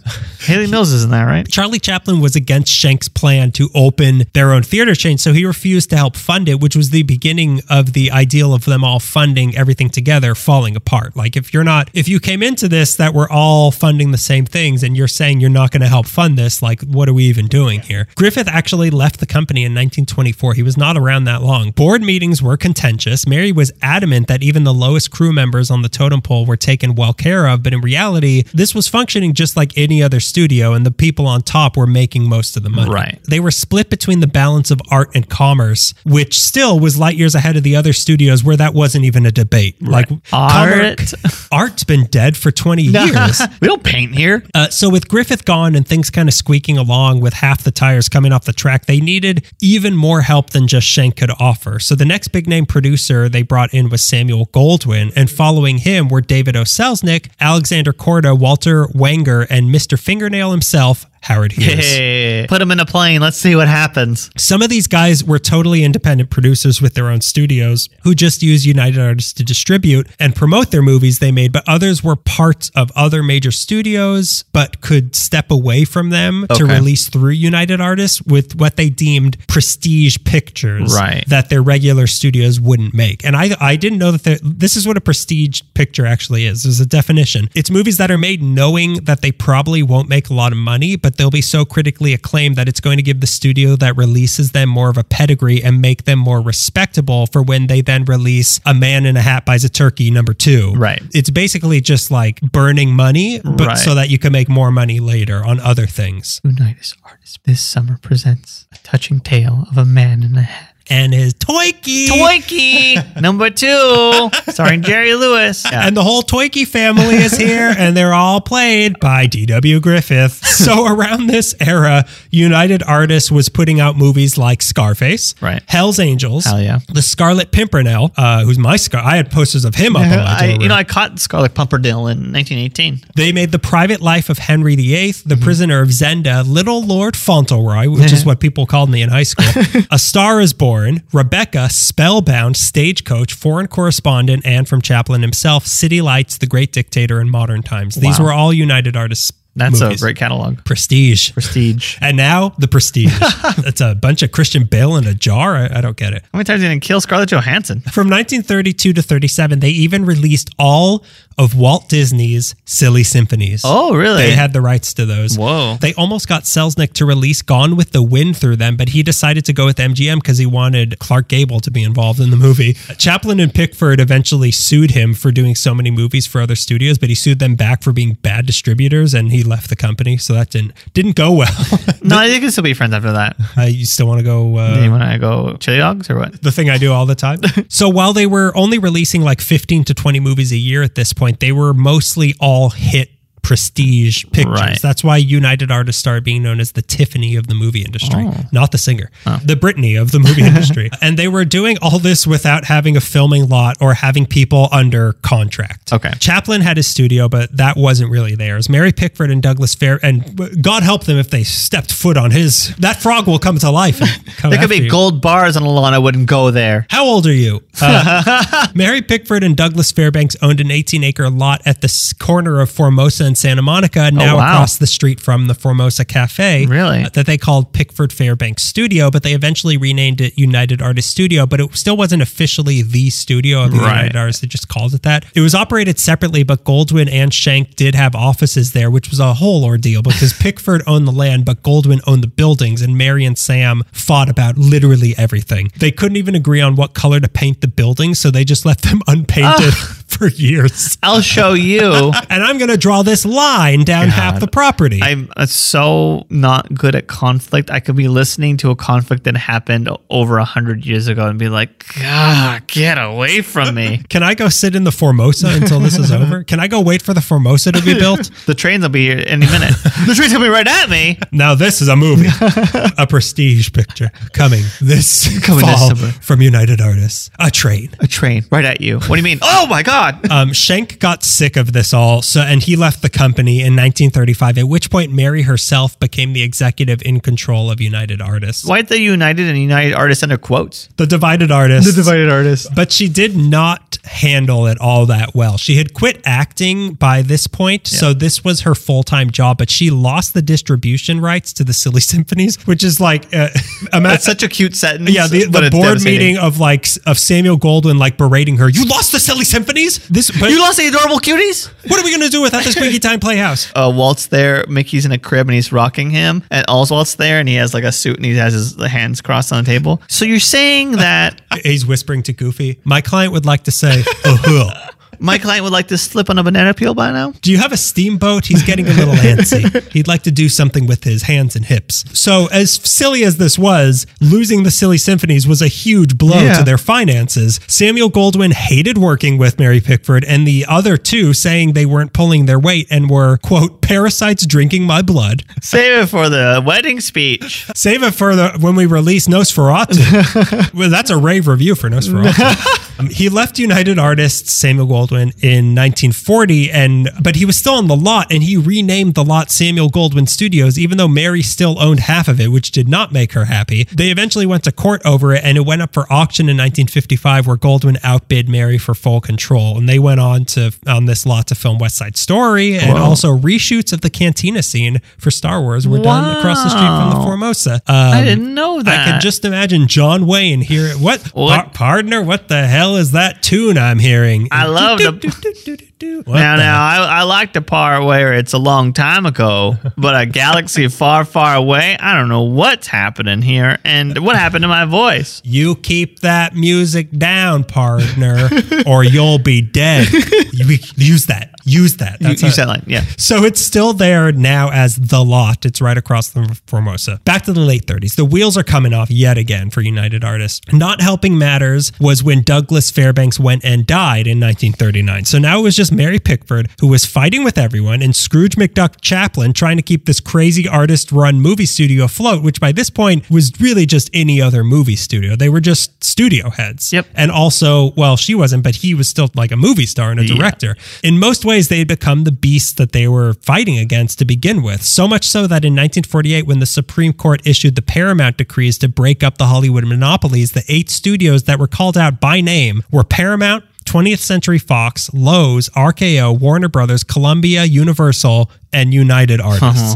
so even recognized by the High Court of America, they were the bad guys. I know we're doing everything wrong and everything we've hated and sworn against, but uh, come on, It's not me. We're the good guys. On top of that, post World War the One, where movie crews were turned into bullets, the movie industry as a whole was kind of slowed down because while the public had a lot more money to spend on entertainment, there were not as many crew members or materials left standing to make these movies as there were five years earlier. Right. What this led to were more and more independent producers because they weren't tied down to any of these flailing studios, and also more banks were willing to loan money to make so-called independent movies because the form was kind of tried and true at this point. United Artists was able to use all these new independent producers, but it also diluted their prestige brand for the sake of keeping the lights on. By the early 50s, United Artists was not in good shape. In 1951, Mary had lost her management power, and in 1955, Chaplin cashed out for good, and then in 1956, Mary did the same thing. So, stepping away from Mary Pickford for a little bit, now the big four are all gone, and United Artists was now being run by Paul V. McNutt, who was the former governor of Indiana before he left after a year and turned it over to being run by two lawyers, Salino and Barnes, named Arthur Krim and Robert Benjamin. And as awful as that sounds for a movie studio to be run by two lawyers, they turned United Artists into the powerhouse that it's now remembered as. Really? Like the good years of United Artists were pretty much under them. To start, they bought the rights to all the pre 1948 Warner Brothers movies and formed the United Artists Classics division, which brought in a ton of money money showing these movies on TV or in small theaters as revival showings, and also seems to be the first time a studio made like a subdivision of themselves that specialized in a certain niche, like like Sony Class, like uh, Right, I I guess they use classic, like Fox Searchlight. those- Yeah, I think Searchlight is their thing. They brought even more money in 1957 when they listed the company on the New York Stock Exchange. But other than just cash grabs, they ushered in a new era of creativity by giving the producers that worked for them an unprecedented amount of autonomy over their movies. It was so appealing, it sucked in big name people who wanted to make deals with them, like John Wayne. I'll make a better movie than those war stars. Who, Leslie? What's his first name again? Uh,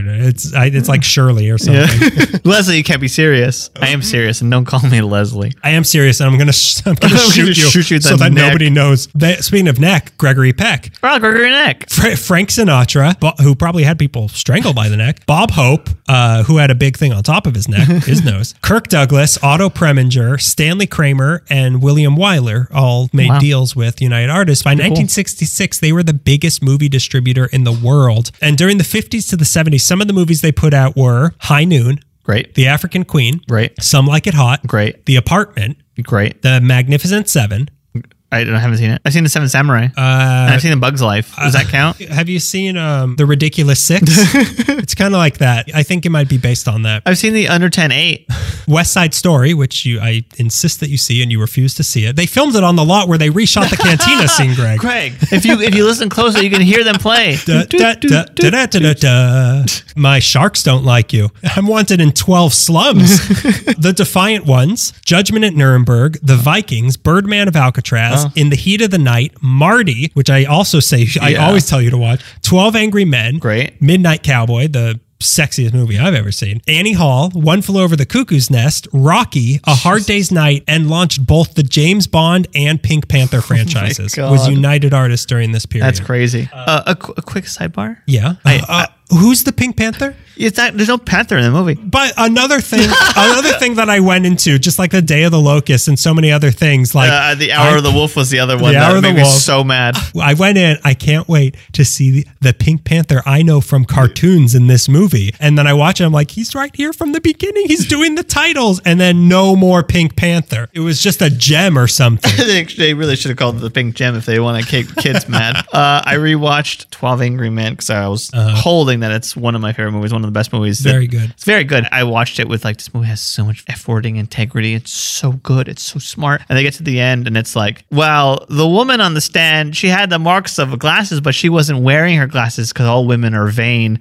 and uh, maybe the Italian kid didn't do it. And, and all the men are like, yeah, yeah. And like, oh, oh no, I backed You're this right. movie up. We hate women more than we hate Italians, and we are. And now we are it. twelve happy men, uh, except for Ed Begley. Uh, but in 1967, the company was sold to the Transamerica Life Insurance Company, and by the late 70s, I don't, uh, such a romantic I story of Hollywood. some of the best movies ever made. They sold it to a dentist, and he ended up turning it into a company that makes a weird thing for a car. And from a hard day's night, they went straight into the life insurance game. and by the late 70s, the friction between Transamerica Life Insurance Company and Arthur Krim led to Arthur Krim taking four executives with him and leaving to form his own production company, Orion Pictures. So that was, uh, don't you remember Orion? Oh, It's- oh, oh, oh, Ryan! No, I Pictures. don't. If you watch a, a lot of 80s movies, which I hope you do, the, I their, their oh, logo is not the Orion. stars. It is Orion. Sorry, give me one second. This is what I heard you. He's drawing on the board. He's, oh, What you said was I was not speaking of someone from Scotland. you were talking about like Orion's belt. It's where about, the like, galaxy is in Men in Black. RoboCop. Uh, this set the stage for the most notorious moment in United Artists history. they made RoboCop. Okay, so the most notorious moment in United Artists history, Heaven's Gate. Not, No! that, not that one. Not the one from um the guy did the Oh, so you're Deer the- Hunter. yes, the one from Deer Hunter, not the cult. Oh, not the oh. cult where everybody dies. We but then, one, yeah. yes, that one. I remember learning about this repeatedly Yeah. in uh, film school. Oh. I went to a certain school in the valley. What'd you do with your degree from film school? I did a hundred episodes of all a hundred episodes have been leading me to this the history of a company that I still don't quite understand. but that was the whole thing of I that I remember from United Artists was Heaven's Gate, Heaven's Yeah, Gate, yeah, Heaven's yeah. Gate, and I was like, where do I sign up? They give you special shoes and you get a I believe in this comment. So it was a movie about Wyoming in the Yes. late 1800s that was just as big of a disaster as the cult was. The Deer Hunter was so good that they were like, you can do anything Well, with any amount of okay, money. so- and he's like, okay. Michael Cimino, Deer Hunter, aka the Deer Hunter. Before that, he was a TV commercial director, so he had a habit of doing multiple takes of things, which is fine for a 30 second commercial with quick cuts. But for an almost four hour movie, you can't do that. Right. Like you don't have the time and money. He was obsessed with details and he took forever. He made the actors learn how to roller skate, which I think everyone should know. In the first six days of filming, they spent $900,000 on what ended up being a minute and a half of usable footage. After two weeks, they were basically spending a million dollars per minute of usable film for this movie. Oh my God. There were echoes from the very beginning of United Artists history at this time that the lunatics had taken over the asylum. So it uh, it was almost a bookend Yeah. of how United It Artists was a Greek tragedy like premonition. yeah, it was it was Chekhov's lunatics taking over the asylum. The person who said that was a witch on a mountain with no eyes. Should I have taken that warning? She had one eye, but she shared it with her sisters. it got a ton of bad press, and by the time it was done, it was supposed to have cost seven point five million dollars, had been budgeted at eleven point five million dollars, and ended up costing forty four million dollars. Oh my God. They shot over a million feet of film, and it made only. $12 million at the box office. So the popular narrative is that this was the movie that ended United Artists, but that's not true because Transamerica owned them and they weren't going to be felled. The Transamerica, I think, you know that pointy building in San Francisco? Yeah. That's Transamerica. Oh, wow, okay. So they're not going to be brought down by Heaven's Gate. Maybe the cult. What it did change was the obsessive urgency that Hollywood now has with opening weekend box Yeah, yeah, office yeah. profits. It's because Heaven's Gate was so financially damaging that like Now every movie everything. has to make yeah they, they're obsessed with it. But it did embarrass Transamerica enough to sell United Artists. Okay. So now United Artists was bought by a guy named Kirk. Kerkorian. It went to him in 1981, then it merged with MGM in 1983 That's how I know him because he bought MGM. he's the M in MGM. Uh, From here, it's just a story of changing hands and being folded in and out of other studios and a few scattered hits. They did Rain Man in 1992. They were bought by Credit Lyonnais and became a small art house producer that did Bowling for Columbine, Hotel Rwanda, and Capote. In 2006, Tom Cruise took it over with the idea of bringing it back to its roots with the Big Four, but all he did was release Lions for Lambs and Valkyrie before it got reabsorbed by MGM. Uh, it's I wanted Valkyrie to be good. I didn't see it, but I I agree that I wanted it to be good, and I heard it wasn't, and I believed it. Yes. its current form started in 2018. United Artists as a joint, not Valkyrie. We're not re- Oh, we're not re- we're not trying Valkyrie Yeah. again. It didn't work the first time. uh, it started in 2018 as a joint venture between MGM and Annapurna, known as United Artists Digital Studios. All this to show that no matter what the intentions of an artist is, the studio system always seems to win in the end over art. Case in point. They also made Hot Tub Time Machine. Oh, I didn't know we are gonna sit here and hate on Hot Tub Time Machine. That's how we lead into every break of every episode is uh, a quick slam on Hot Tub Time Machine. So we're gonna take a little. We're half, a little over halfway through Yeah. now. So we're gonna take a little break and uh, we'll come back uh, with our favorite slams on Hot Tub Time Machine right after this. I love Clark Duke. Oh, Greg, what are those on your feet? Uh, I don't like to brag, but bunions. They're beautiful. but if you want to cover those up, I've got a new product for you. Because our new sponsor, we have got Q for Quinn. You can buy all of your sock needs here. Their focus is on comfort, flat toe seam, mm-hmm. and a use of natural materials, organic cotton and merino wool oh. to maximize breathability and comfort. Listen to me. My feet deserve to be spoiled. They go through so much. I mean, they certainly look like they're spoiled. So that sounds great. I'm seriously in the wintertime. I'm such a sock person. I Me can like too. double up Yeah. on socks. I'm Sock very it happy. to you, you're always saying. But you're not the only one. These are proudly worn by thousands of customers, also with skin conditions such as eczema and Raynaud disease. These are socks that are designed to not irritate those conditions if you have. Oh, great. them, That's which great. is I don't have eczema, do I?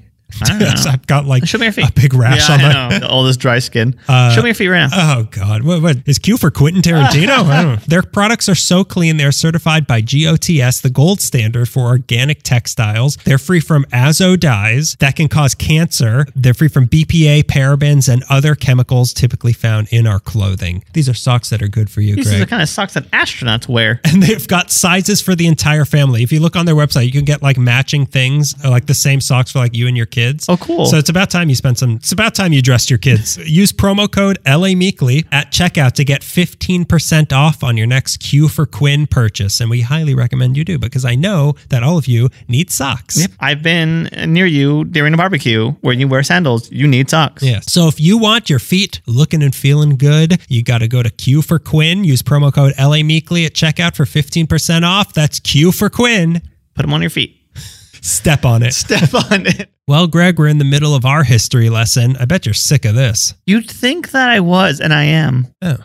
Okay, well, then I guess this also applies to you because there's another history podcast in town that you might want to listen to called Hometown History Podcast. Whoa, tell me more about them. Hometown History shares personally curated histories from hometowns around the globe. Whoa. History from lesser known cities in the world than Los Angeles. So here's a here's an example of some of the things that they have going for them. There's a four-part episode on different things that happen on different islands in Michigan. Whoa, really? Like the king of Beaver Island and his inevitable assassination, which uh, All the words I like in one sentence. I know. That is the headline that makes me click on stuff. the title I have always wanted. Another episode, they've got the one on the woman who in- originally invented Monopoly. Oh, Do you know, okay. I love that. We're talking about monopolies in this episode a yeah. little bit. And the men monopolized. More like a womanopoly. Ooh, monopoly. Those are just a few things you can hear on the Hometown History podcast, which you can listen to anywhere podcasts are found. So if you want a break from us blabbing and yapping and talking about Kieran Culkin, then go take a listen to the Hometown History podcast anywhere podcasts are found.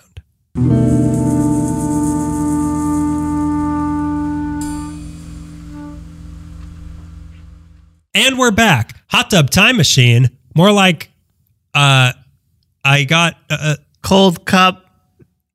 Uh, not time. And that was our slam on hot tub time machine. So I'm sorry, hot tub time machine. I couldn't defend I didn't mean anymore. it. He put a hot tub to my head and made me do it. Okay, so we're back here. We're we're talking Mary Pickford for our 100th episode. So I'm going to talk about uh, their house that you alluded to. I talked Right. about her big en- endeavor. Yeah. For now, I'm going to talk about where she had her pleasure. I- I'm stressed out because Charlie Chaplin literally yelled at me for two hours straight. Where can I go just relax? Yeah, I'm Mary Pickford. And I'm Mary Pickford. Pick fair, more like pick fine.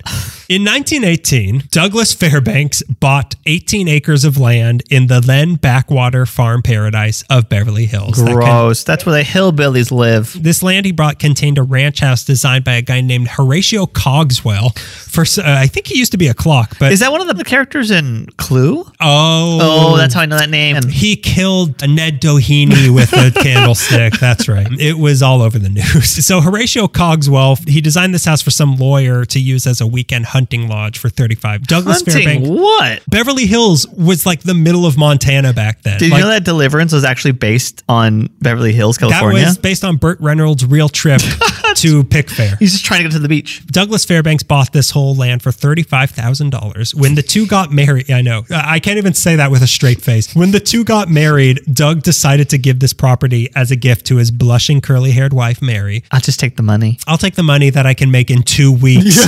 You uh, bum. Come back to me when you buy me the entire valley of like Harry Carey bought for his wife. But Mary Carey. Harry Mary. Mary.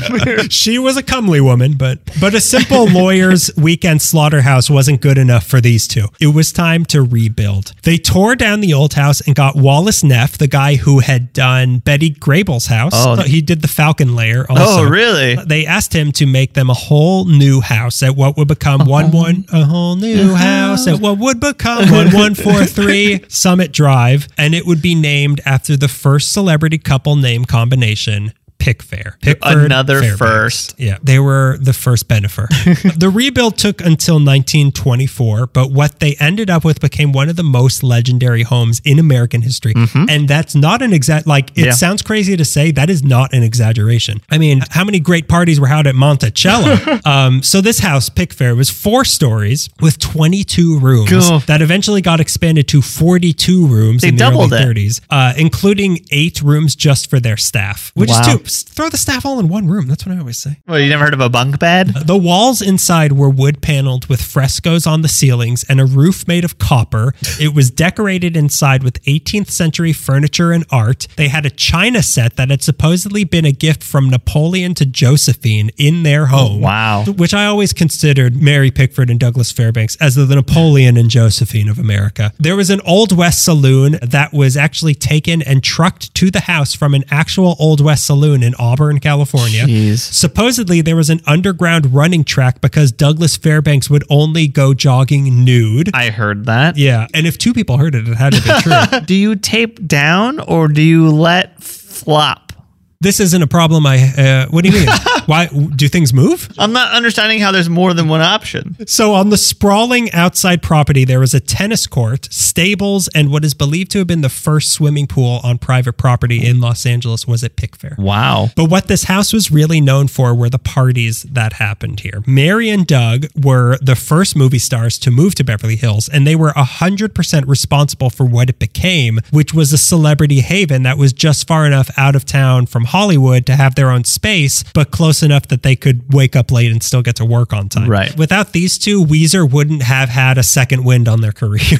and these parties were a big part of creating that. I'm not going to name the actors and showbiz people who went to these parties because literally everybody Okay. name somebody and they've been there Minimally. Except her.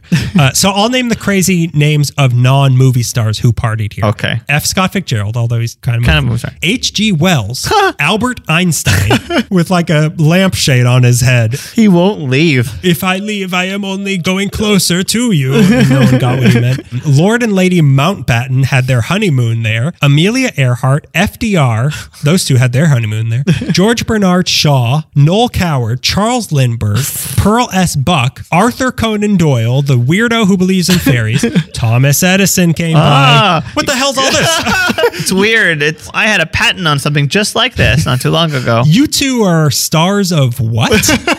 Okay, this He is just switches all light on and off. Weird, huh? How this works? I know it's alternating current. So here's where it gets even crazier: the king and queen of Siam, the duke and duchess of Windsor, the prince of Japan, and the king of Spain. All these people came to Beverly. Hills to. Uh, one crazy night. We're all gonna get along. We're all gonna lock you in our mansion We're going to watch all the extended editions of Lord of the Rings. until the DVD starts smoking. and for all these parties, Rolls Royces would pick you up at the bottom of their hill and drive you up there. That's how you got to their houses. It was often called the White House of Hollywood uh-huh. and was considered to be the second most famous house in the United States behind the White House. Life Which Mag- one's that? Oh, I'm kidding. Uh, it's the one next to the Capitol. The one, you remember that place you stormed back in January? I didn't know what I was doing. I was following a crowd. If you watch the video and you hear someone shouting, "Are we going to Wetzel's Pretzels?" That's me. I was that guy. Life magazine even called it a gathering place only slightly less important than the White House Wow. and much more fun. Uh, I disagree. Uh, Have you taken a tour of the White house? Have you seen the oil portrait of John Adams? I'll take that over drinking martinis with Noel Coward any day. In 1928, Will Rogers said, My most important duty as mayor of Beverly Hills is directing people to Mary Pickford's house. Supposedly, Mary and Doug lived in opposite wings of the house when their marriage started getting rocky, but she ended up living there alone as the recluse that she became until the day she died. After that, it was sold in 1980 to the owner of the Lakers, Jerry Buss, Really? for $5.4 million, who updated it and held a ton of fundraisers there, just like the good old days. Then in 1988, it was sold to Pia Zadora of Santa Claus Conquers the Martians fame. Right. Presenting Pia Zadora, the role that you will always say this was the first Pia Zadora movie. uh, it's so brash of movies to be like, and presenting Yeah. this actor who you're going to know and love. We're gonna, rest of your life we're, and that name is not Santa Claus. and in his big screen debut, Chris Santa Claus Kringle, Chris the Rock Kringle. So uh, she bought it for 6.7 million, but by this point, uh, the land was only 2.7 acres, and many other houses were now around it. But it wasn't happily ever after for that little girl who helped Santa kill all those Martians. One night, she heard her daughter screaming, and when she ran to check on her, the daughter said that she had seen a woman in a white gown standing in her room laughing. Sure enough, shortly after, Pia started seeing this woman is in white as well. And as it turned out, they weren't the first residents of the house to see this woman. Even back when Mary was living there, she would hear banging in the attic, and her second husband would see a woman in white around the house. Then they would see a servant woman wandering around as well as someone carrying sheet music. Mary said that one day, our cook, a practical, unemotional Swedish woman, ran out of the kitchen in terror, brandishing a knife. She declared she was being pursued by a strange, dark woman who she had seen in the kitchen. It got to the point where, fed up, Mary one night said, I sat up in bed and addressed myself to the ghost. I wouldn't treat you this way, I said. It isn't ladylike. I don't expect to be treated in this manner. And from then on, all the noises stopped until Pia Zadora came along. Pia Zadora was so scared that she hired an exorcist, but when that when that didn't work, she leveled most of Pick Pickfair You're kidding. in 1990, leaving behind only the pool, the two bedroom guest wing, and the front gate, which you can still drive by today. Okay, I'm going to be honest with you real quick. Of all the reasons to destroy Los Angeles history, if somebody's like, I thought it was ghosts, I'd be like, all right. I saw a lady in a robe. it caused an uproar, and at the time she said it was because of termites, but years later she admitted "I- was afraid of the ghosts. She said you can deal with termites Yeah. and you can deal with plumbing issues, but you can't deal with the supernatural. I absolutely agree with her. Which is why I'm here to pitch to you today my supernatural plumbing company.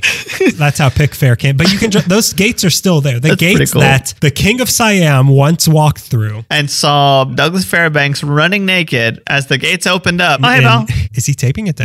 Yeah, that's just my little detour of parts of Mary Pickford's And you life. kind of touched on the sort of what she went through. You know, Her usually. life seemed sad at the end. uh, no, Oh, okay. You're right. I that that they really want her to be in Sunset Boulevard. No, doesn't. That's, what's sad about that? let me recalibrate my emotion detector. You're right. It isn't sad to drink home alone with your third husband and never leaving the house. it would be sad if it was a fourth husband. During the 20s, Mary was now bordering on her 30s and felt like it was inappropriate to keep being cast as a child. Like like you brought up in 1920, she played Pollyanna when she was 28, and Mary Pickford. Who's Pollyanna? Like you're saying that like I should. I, I know the Oh. movie, but like is it supposed to be a young lady? yeah, yeah, it's a young girl. Okay. It's a young girl who uh, is cute in a small southern town that she moves in with her aunt, and then she falls off a tree and has no legs. That's later. In the, That's what Pollyanna's about. I mean, the one with Hayley Mills is about that. Mary Pickford was also the first movie star to get typecast and couldn't seem to get her audience to make the jump with her to more adult roles. They wanted her to continue playing the innocent types, and they would kind of like would not let her stray from that. In some of her roles, she was able to channel her inner pain and experiences for roles of an abused child, and it really resonated with people. And even still, people like even now when people talk about those movies of the silent era, they talk about her acting. Like like her acting was so good in those roles where she had to play an abused child that people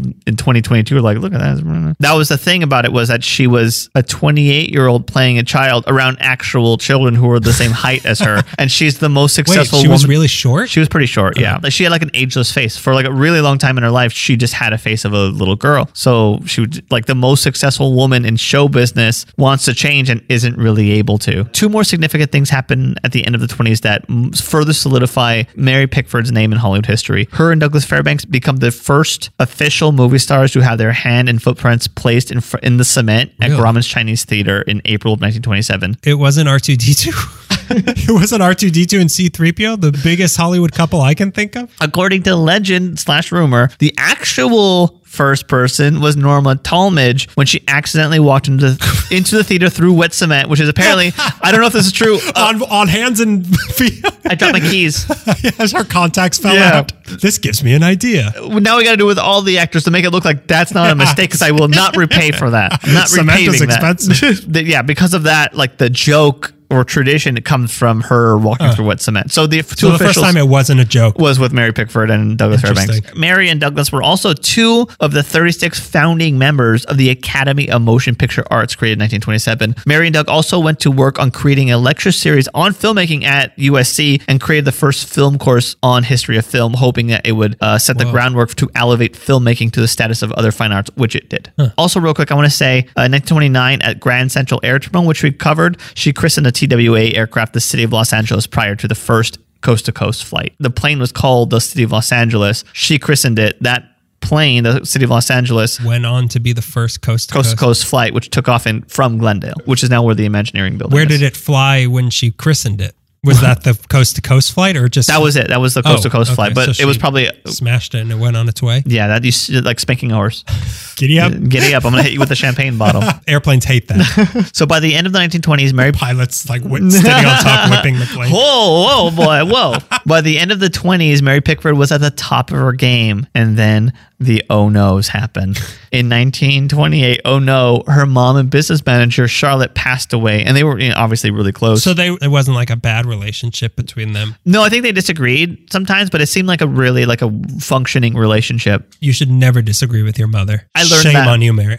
Shame on you, uh, Norman. Let's just say it. A boy's best friend is his mother. You shouldn't really go against her. I mean, you don't do that to your best friend. She's a little nutty, sure, but she doesn't belong in a nut house. Also, don't check on her, please. God, don't check on her. I'm begging you to not check on her. I gotta sink your car if you check on her. If you need anything from the cellar, I will get it. I will get it for you. Don't worry. It's kind of a two person job. I'll handle it. I'm two people. Mary was obviously, after her mom died, she was wrought with grief and she shocked fans worldwide by cutting off her golden curls that she was famous for. By the way, that's how I felt when I walked into work after I got a haircut. I wanted- like people fainting. Yeah, yeah, yeah, yeah. Oh no, what happened to our little baby, our little long haired, shaggy baby? America's sweetheart. America's sweetheart. Cut his hair. You cut your hair. Audiences were not happy about her shedding a defining physical characteristic. Mary Pickford was the first movie star to make her fans angry by having a re- like having a real life and not just being an unchanging doll on the shelf. Isn't that what happened in like with, like Arliss or something, where like the character was known for having curly hair? and- Felicity was Felicity- Felicity, maybe- had Keri Russell had long curly hair and people were like, "This is my favorite part of the show," and she yeah, cut and it. the second and they like ca- immediately canceled it, which sucks because I Keri Russell's great. Her and Kieran Culkin should be in a feature together. America's two sweethearts.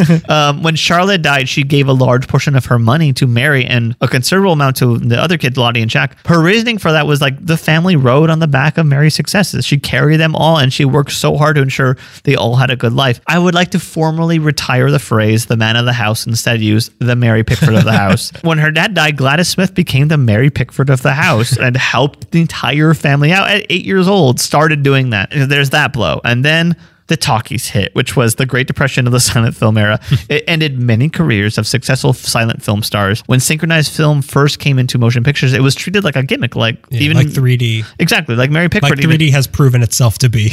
Have you seen Creature of Black Lagoon in 3D? I think you're not understanding. I don't think you've seen Avatar lately. or Jackass 3D. Even Mary said it's like putting lip rouge on the Venus de Milo. And just like motion pictures had been seen as a novelty, it was Turn not. neon. Hold on, can you backtrack a little bit? Can she draw that? What color? It said that Mary Pickford was the first movie star to attempt a role in a talkie, like like a big big star. Uh, her first talkie was in 1929's Coquette, in which she got to act her age, usually put down, but this time it was a career goal. Audiences again not happy about her playing an adult. They were upset that she was playing a flapper with a bob instead of her golden curls, and now she is talking. A lot of articles say that her talking career was a disaster, but Homegirl won an Oscar for it in 1930. really? She was the second woman to ever win Best Actress at the Academy Awards. What movie was this? Coquette? Again, like I do not I know what these are. I probably watched are. 10 minutes of this just to hear her voice. But the, you know, it's one of the first talkies, so it's primitive and captured a lot of background noise. Pickford didn't really like performing in a talkie because you have to remember the director lines. still talk like Yeah. bigger, bigger. faster, faster. Yeah, she had to, you know, remember her lines, lots of background noise as It- an it's ex. it's like what when we were doing uh, to compare ourselves to Mary Pickford. It was Yeah. like when we were doing the video Yeah. stuff, and we're like, Just cut- we just have edit to, it. Yeah, yeah, we have to do this in one take. Just edit it. And you're like, no, you have to remember to light and say it at the camera. I'm like, but you can edit it, right? That's why there's so many parts of that video where your head is just like twitching from side to side. And then another thing that I had, it was a completely different experience as an actress being in a talkie. Her voice was high pitched, which only added to her childlike presence, and she wanted to escape from that. So in 1929, Mary and Doug. Sounds like Mickey Mouse.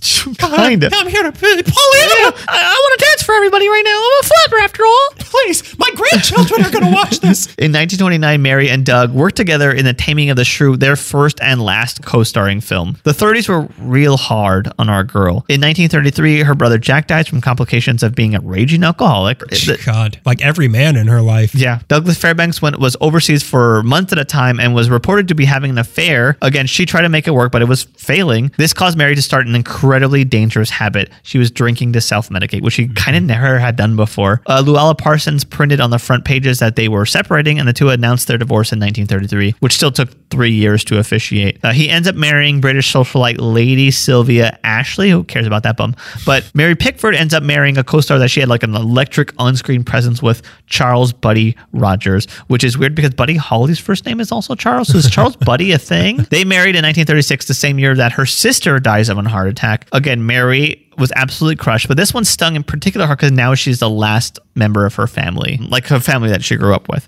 At this point, with the monumental career this woman has had, she decides to retire after her final film, Secrets, in 1933. But she was far from being a lazy housewife. She started a cosmetic company. She founded an hourly program for movie stars who had no one to take care of them. That, that's the Motion Picture Fund. That's which right. Is in, it's now in Calabasas. Yeah, that's a great place. It, it is. and it's a great program and an, an incredible thing for her to have done. Uh, she starts writing pamphlets on Christian A science. of people died there during COVID. Go on. Not her fault. Prove it. But they saw a woman in white walking around. Coughing.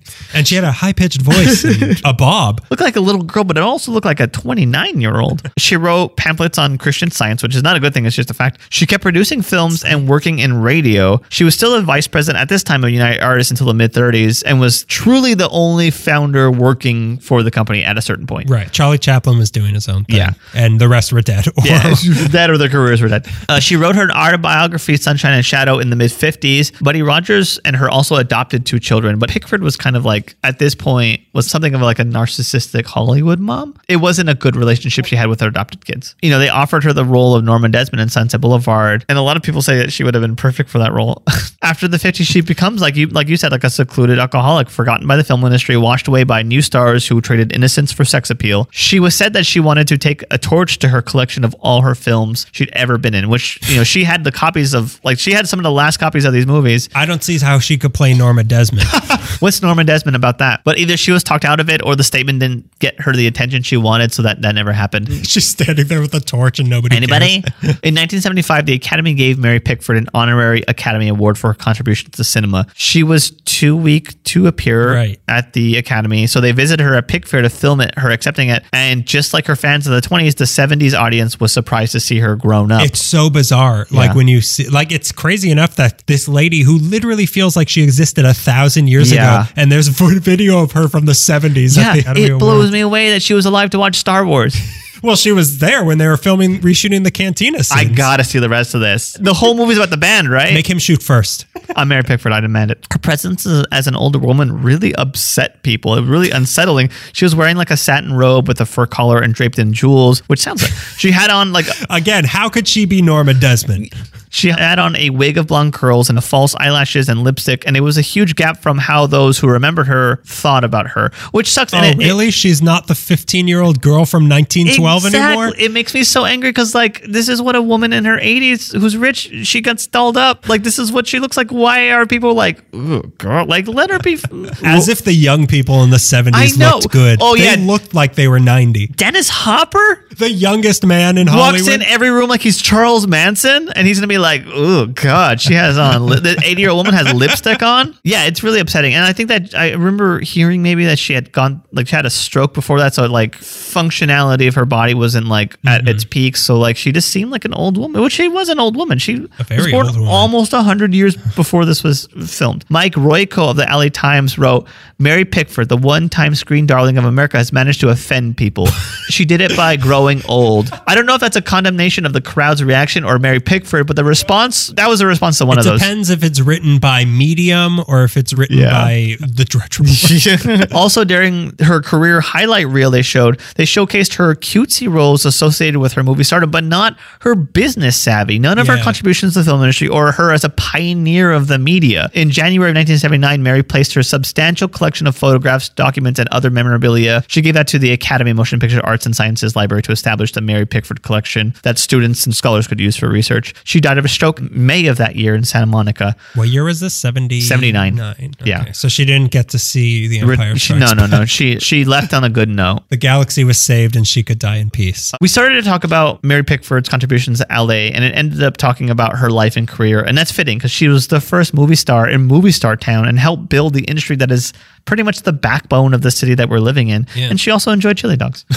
one time. And one time, at least one time, we accuse her of being like a hound for it. But that's Mary Pickford's life. That's Mayor Pickford's life. it, she really did. The more we look at what she had her finger on, Yeah. Mm-hmm. like Beverly Hills, the modern way that the movie industry works, The modern way that you academy, function as a celebrity too. She like as a celebrity, Yeah. how a woman can do business in a man's industry. absolutely. And it's, you know, her name came up in our podcast and still, you know, every once in a while will come up. As I was noticing, I would, I would, you know, follow hyperlinks and get to something that she was associated with. And like every time they would list celebrities, they always picked her first. It'd always be like Mary Pickford, Douglas Fairbanks, blah, Well, because pick is in the name. It- it- Pick me. it- she's she's beloved. Like she's Yeah, still is. like Douglas Fairbanks. You look back on and still like wow, Douglas Fairbanks is a movie Yep. star. But it also comes with like crazy drunk, uh, lecher, like Mm-hmm. Yep. just kind of gross. Yeah. But like Mary Pickford, kind of like she came out clean. Like Yeah. we're from like we're talking about the big four of this. Like which one of those except Mary Pickford is still not problematic yeah, today? absolutely. I can tell you, only Charlie Chaplin. and the wonderful choices he makes. You read everything through her entire life, like, oh, the hardest working person in any room was always Mary Pickford. right. And she had to be. And she had to be. Uh, someone to strive to be, someone who have, we have strived to be for a hundred episodes now. I want to be confused for a 10 year old all the time. I want people to still think I have long, beautiful curly hair. Okay, so as we're winding down here, we've got a listener question, and this one's fitting for for Uh-huh. the 100th episode. This is from Yamama. Oh my Greg's God, mother. my mom, one of our first listeners, other than Emilio. That's true. Maybe your mom might have been our first listener. Period. possibly, yeah. So this is this is fitting that she's our last listener. uh, she asks, "What episode is your personal favorite?" Wow. Favorite or favorites? She says favorite. I'm doing favorites because it's too hard. I can't deal with your mom's rules. okay, I have in terms of content, Yeah. and having fun recording it. For some reason, monsters and the nerds who love them Yeah. comes to mind, and also the haunted canyons. For some reason, those stand out as being fun to research, but also fun to record with you. My favorite Creepy Christmas Haunted Hanukkah is the Canyon one. Yeah, yeah. That's a really good one. Monsters and Nerds Who Love Them was, I think, one of my favorites. Maybe my top favorite might be local celebrities. Oh, wait, wait, re- interesting. Uh, Angelyne, Yeah, Dennis that was a fun Woodruff. one. Yeah, that's maybe my top Well, favorite. I had um there were two that were also just very special Yeah. in terms of our first live show where we did local commercials. right at the Comedy Central stage. at the Comedy Central Stein. stage because of Paul Stein. Thank Yeah. you, Paul Stein. And also the show we did at the Adobe Right. in North Hills about Valley oddities. Because those were the first one was our first ever live thing. So that was really kind of scary and fun and Yeah. exciting. And then the the Adobe one was just like, even though everybody there was either uh, Melissa, Ramsey Omri, Ramsey Omri was there. And then a bunch of 80 year olds. Yeah. But they loved us. Oh, yeah, yeah, They yeah, yeah. Ate, we, they were eating out of our palm. We had jello in our palm of our hands. I remember we yeah we got some solid laughs from that. That was a lot of fun. We were like outdoors doing yeah, it was outdoors. It was like a nice sort of springy, summery Yeah. kind of night in the valley. I remember everyone, all all of the people who didn't who didn't know us stood up all at once, and they all sort of single filed line walked toward us, and we're like, Yeah. "Oh, what?" You know, I once met Clark Gable. our second live show, no, our third, our second one at the Comedy Central stage was so much fun because it felt like we were putting on a like it felt like we were had a late night show because we had like The, bits. the, the, the Halloween one. the that we? Halloween one. Yeah, yeah, we yeah. had like a little stage that we set up with fake candles, and we drew like a pentagram on the ground that had an LA in it. I I am still so proud of that one, and we did such good work, and yet it was less attended than our other Right, show, right, right, right. which was kind of disappointing to me. Yeah. Not thank you very much to everybody who came, but Yeah. like we put so like that was such we a good thing. We really show. went. That was a we really like good had show. bits. We were wearing costumes. We wore costumes. I made a spider costume. You did. You were Spider Man. Uh, I was, I was just a spider man. A spider come man. sp- but like it's I was a spider dude. it made me feel so like I had made it because we were running it with the crew and you and I were just prepping Yeah. and we were you know And we the walked Comedy to the, Central logo was on the uh, wall. exactly. But it, it was like, oh, this is like showbiz. Like we made it to showbiz, even Yeah. though like we were in, uh, not paid and, and was and look at us now. Yeah. The kings of podcasts. across the hall from where we started. hiding in a corner of a classroom at a certain university because we're afraid that the janitor will see us and kick us out. Hot dog one is also, I think, a great Hot dog, episode. yeah. Any food one, really. Yeah. But the episode's coming to an end. Yeah. This was our 100th episode. Now is just the time that I think we should get a little maudlin Okay. and, and thank our our one our our 100 listeners. Feels like it. I like I misspoke. It's not far off. This this has been nine years of doing this, a Mm-hmm. hundred months of doing this. Uh, We have it's been hard. Yeah. It hasn't always been the most fun. Uh, it, it's sometimes I treasure when people compliment. Oh, you guys seem like you put a lot of hard work into that, as opposed to like, oh, you guys seem like you have fun. Like that doesn't mean anything to me. But when someone's like, you seem like you work really hard, I'm like, there were nights I didn't sleep because the research idea. was due the next you know how day. many times my fingers have gone numb from editing all night? But I was at the Staples counter looking up the bank robbery episode on my phone and writing notes on receipts so I could leave Staples on a bus, a two-hour bus ride to get to CSUN, so you could pick me up at my mom's house and we were could record till four in the morning. that's how I remember time is where I was when I was doing research Yeah. on certain episodes. Yeah, I've lost so many great weekends to this podcast. That were made even better. I'm I'm very uh, lucky to be working with you. Nobody else is as hardworking as you are, I- as much of a son of a bitch you are. As much as I tell you to rearrange where your microphone is pointing, I like every single day I'm terrified like I hope Greg isn't moving out of state today because I cannot do like I I cannot and I do not want to do this without you. But also thank you to all of our fans. Mm-hmm. Like there have been there's the people like Emilio and, also, and Joanne like oh, so many people. I don't want to start naming them because then I'm going to leave people out. But I've got a list. Here's a list of everyone I'm leaving out. Uh, but the people who have been listening to us from the beginning to stick with us this long Yeah. is crazy. I think these people might be deranged, but okay. And people who have found us later, people who have just found us Yeah. and are listening to us. Thank you. Like it's so hard to get. It it, it means so much that Yeah. people are listening. Yes, it does. As we were finding out, it's so hard to get eyes on us. Yes. So anybody who's willing to go out of their way and be like, "Oh, we see you," is so Yeah. refreshing, and it makes me so happy I didn't quit six years ago like I wanted to. But uh, like as much as we complain to each other of like we need more people, we need more people, we need more people. Yeah. that's not that that's not to, to put down. Oh, the yeah, people absolutely who not. are listening. Yeah, no, who are like you're keeping us going. yeah, yeah, yeah, yeah. If, for sure, we've been growing. Like we haven't been losing fans. We've been Yeah. gaining Well, them this entire. I mean, I after told this episode, you not to do that. episode. yeah. no, it's. Thank you all. thank you to all of you, and here's to a hundred more fans. Oh, I should have waited until you got that last word.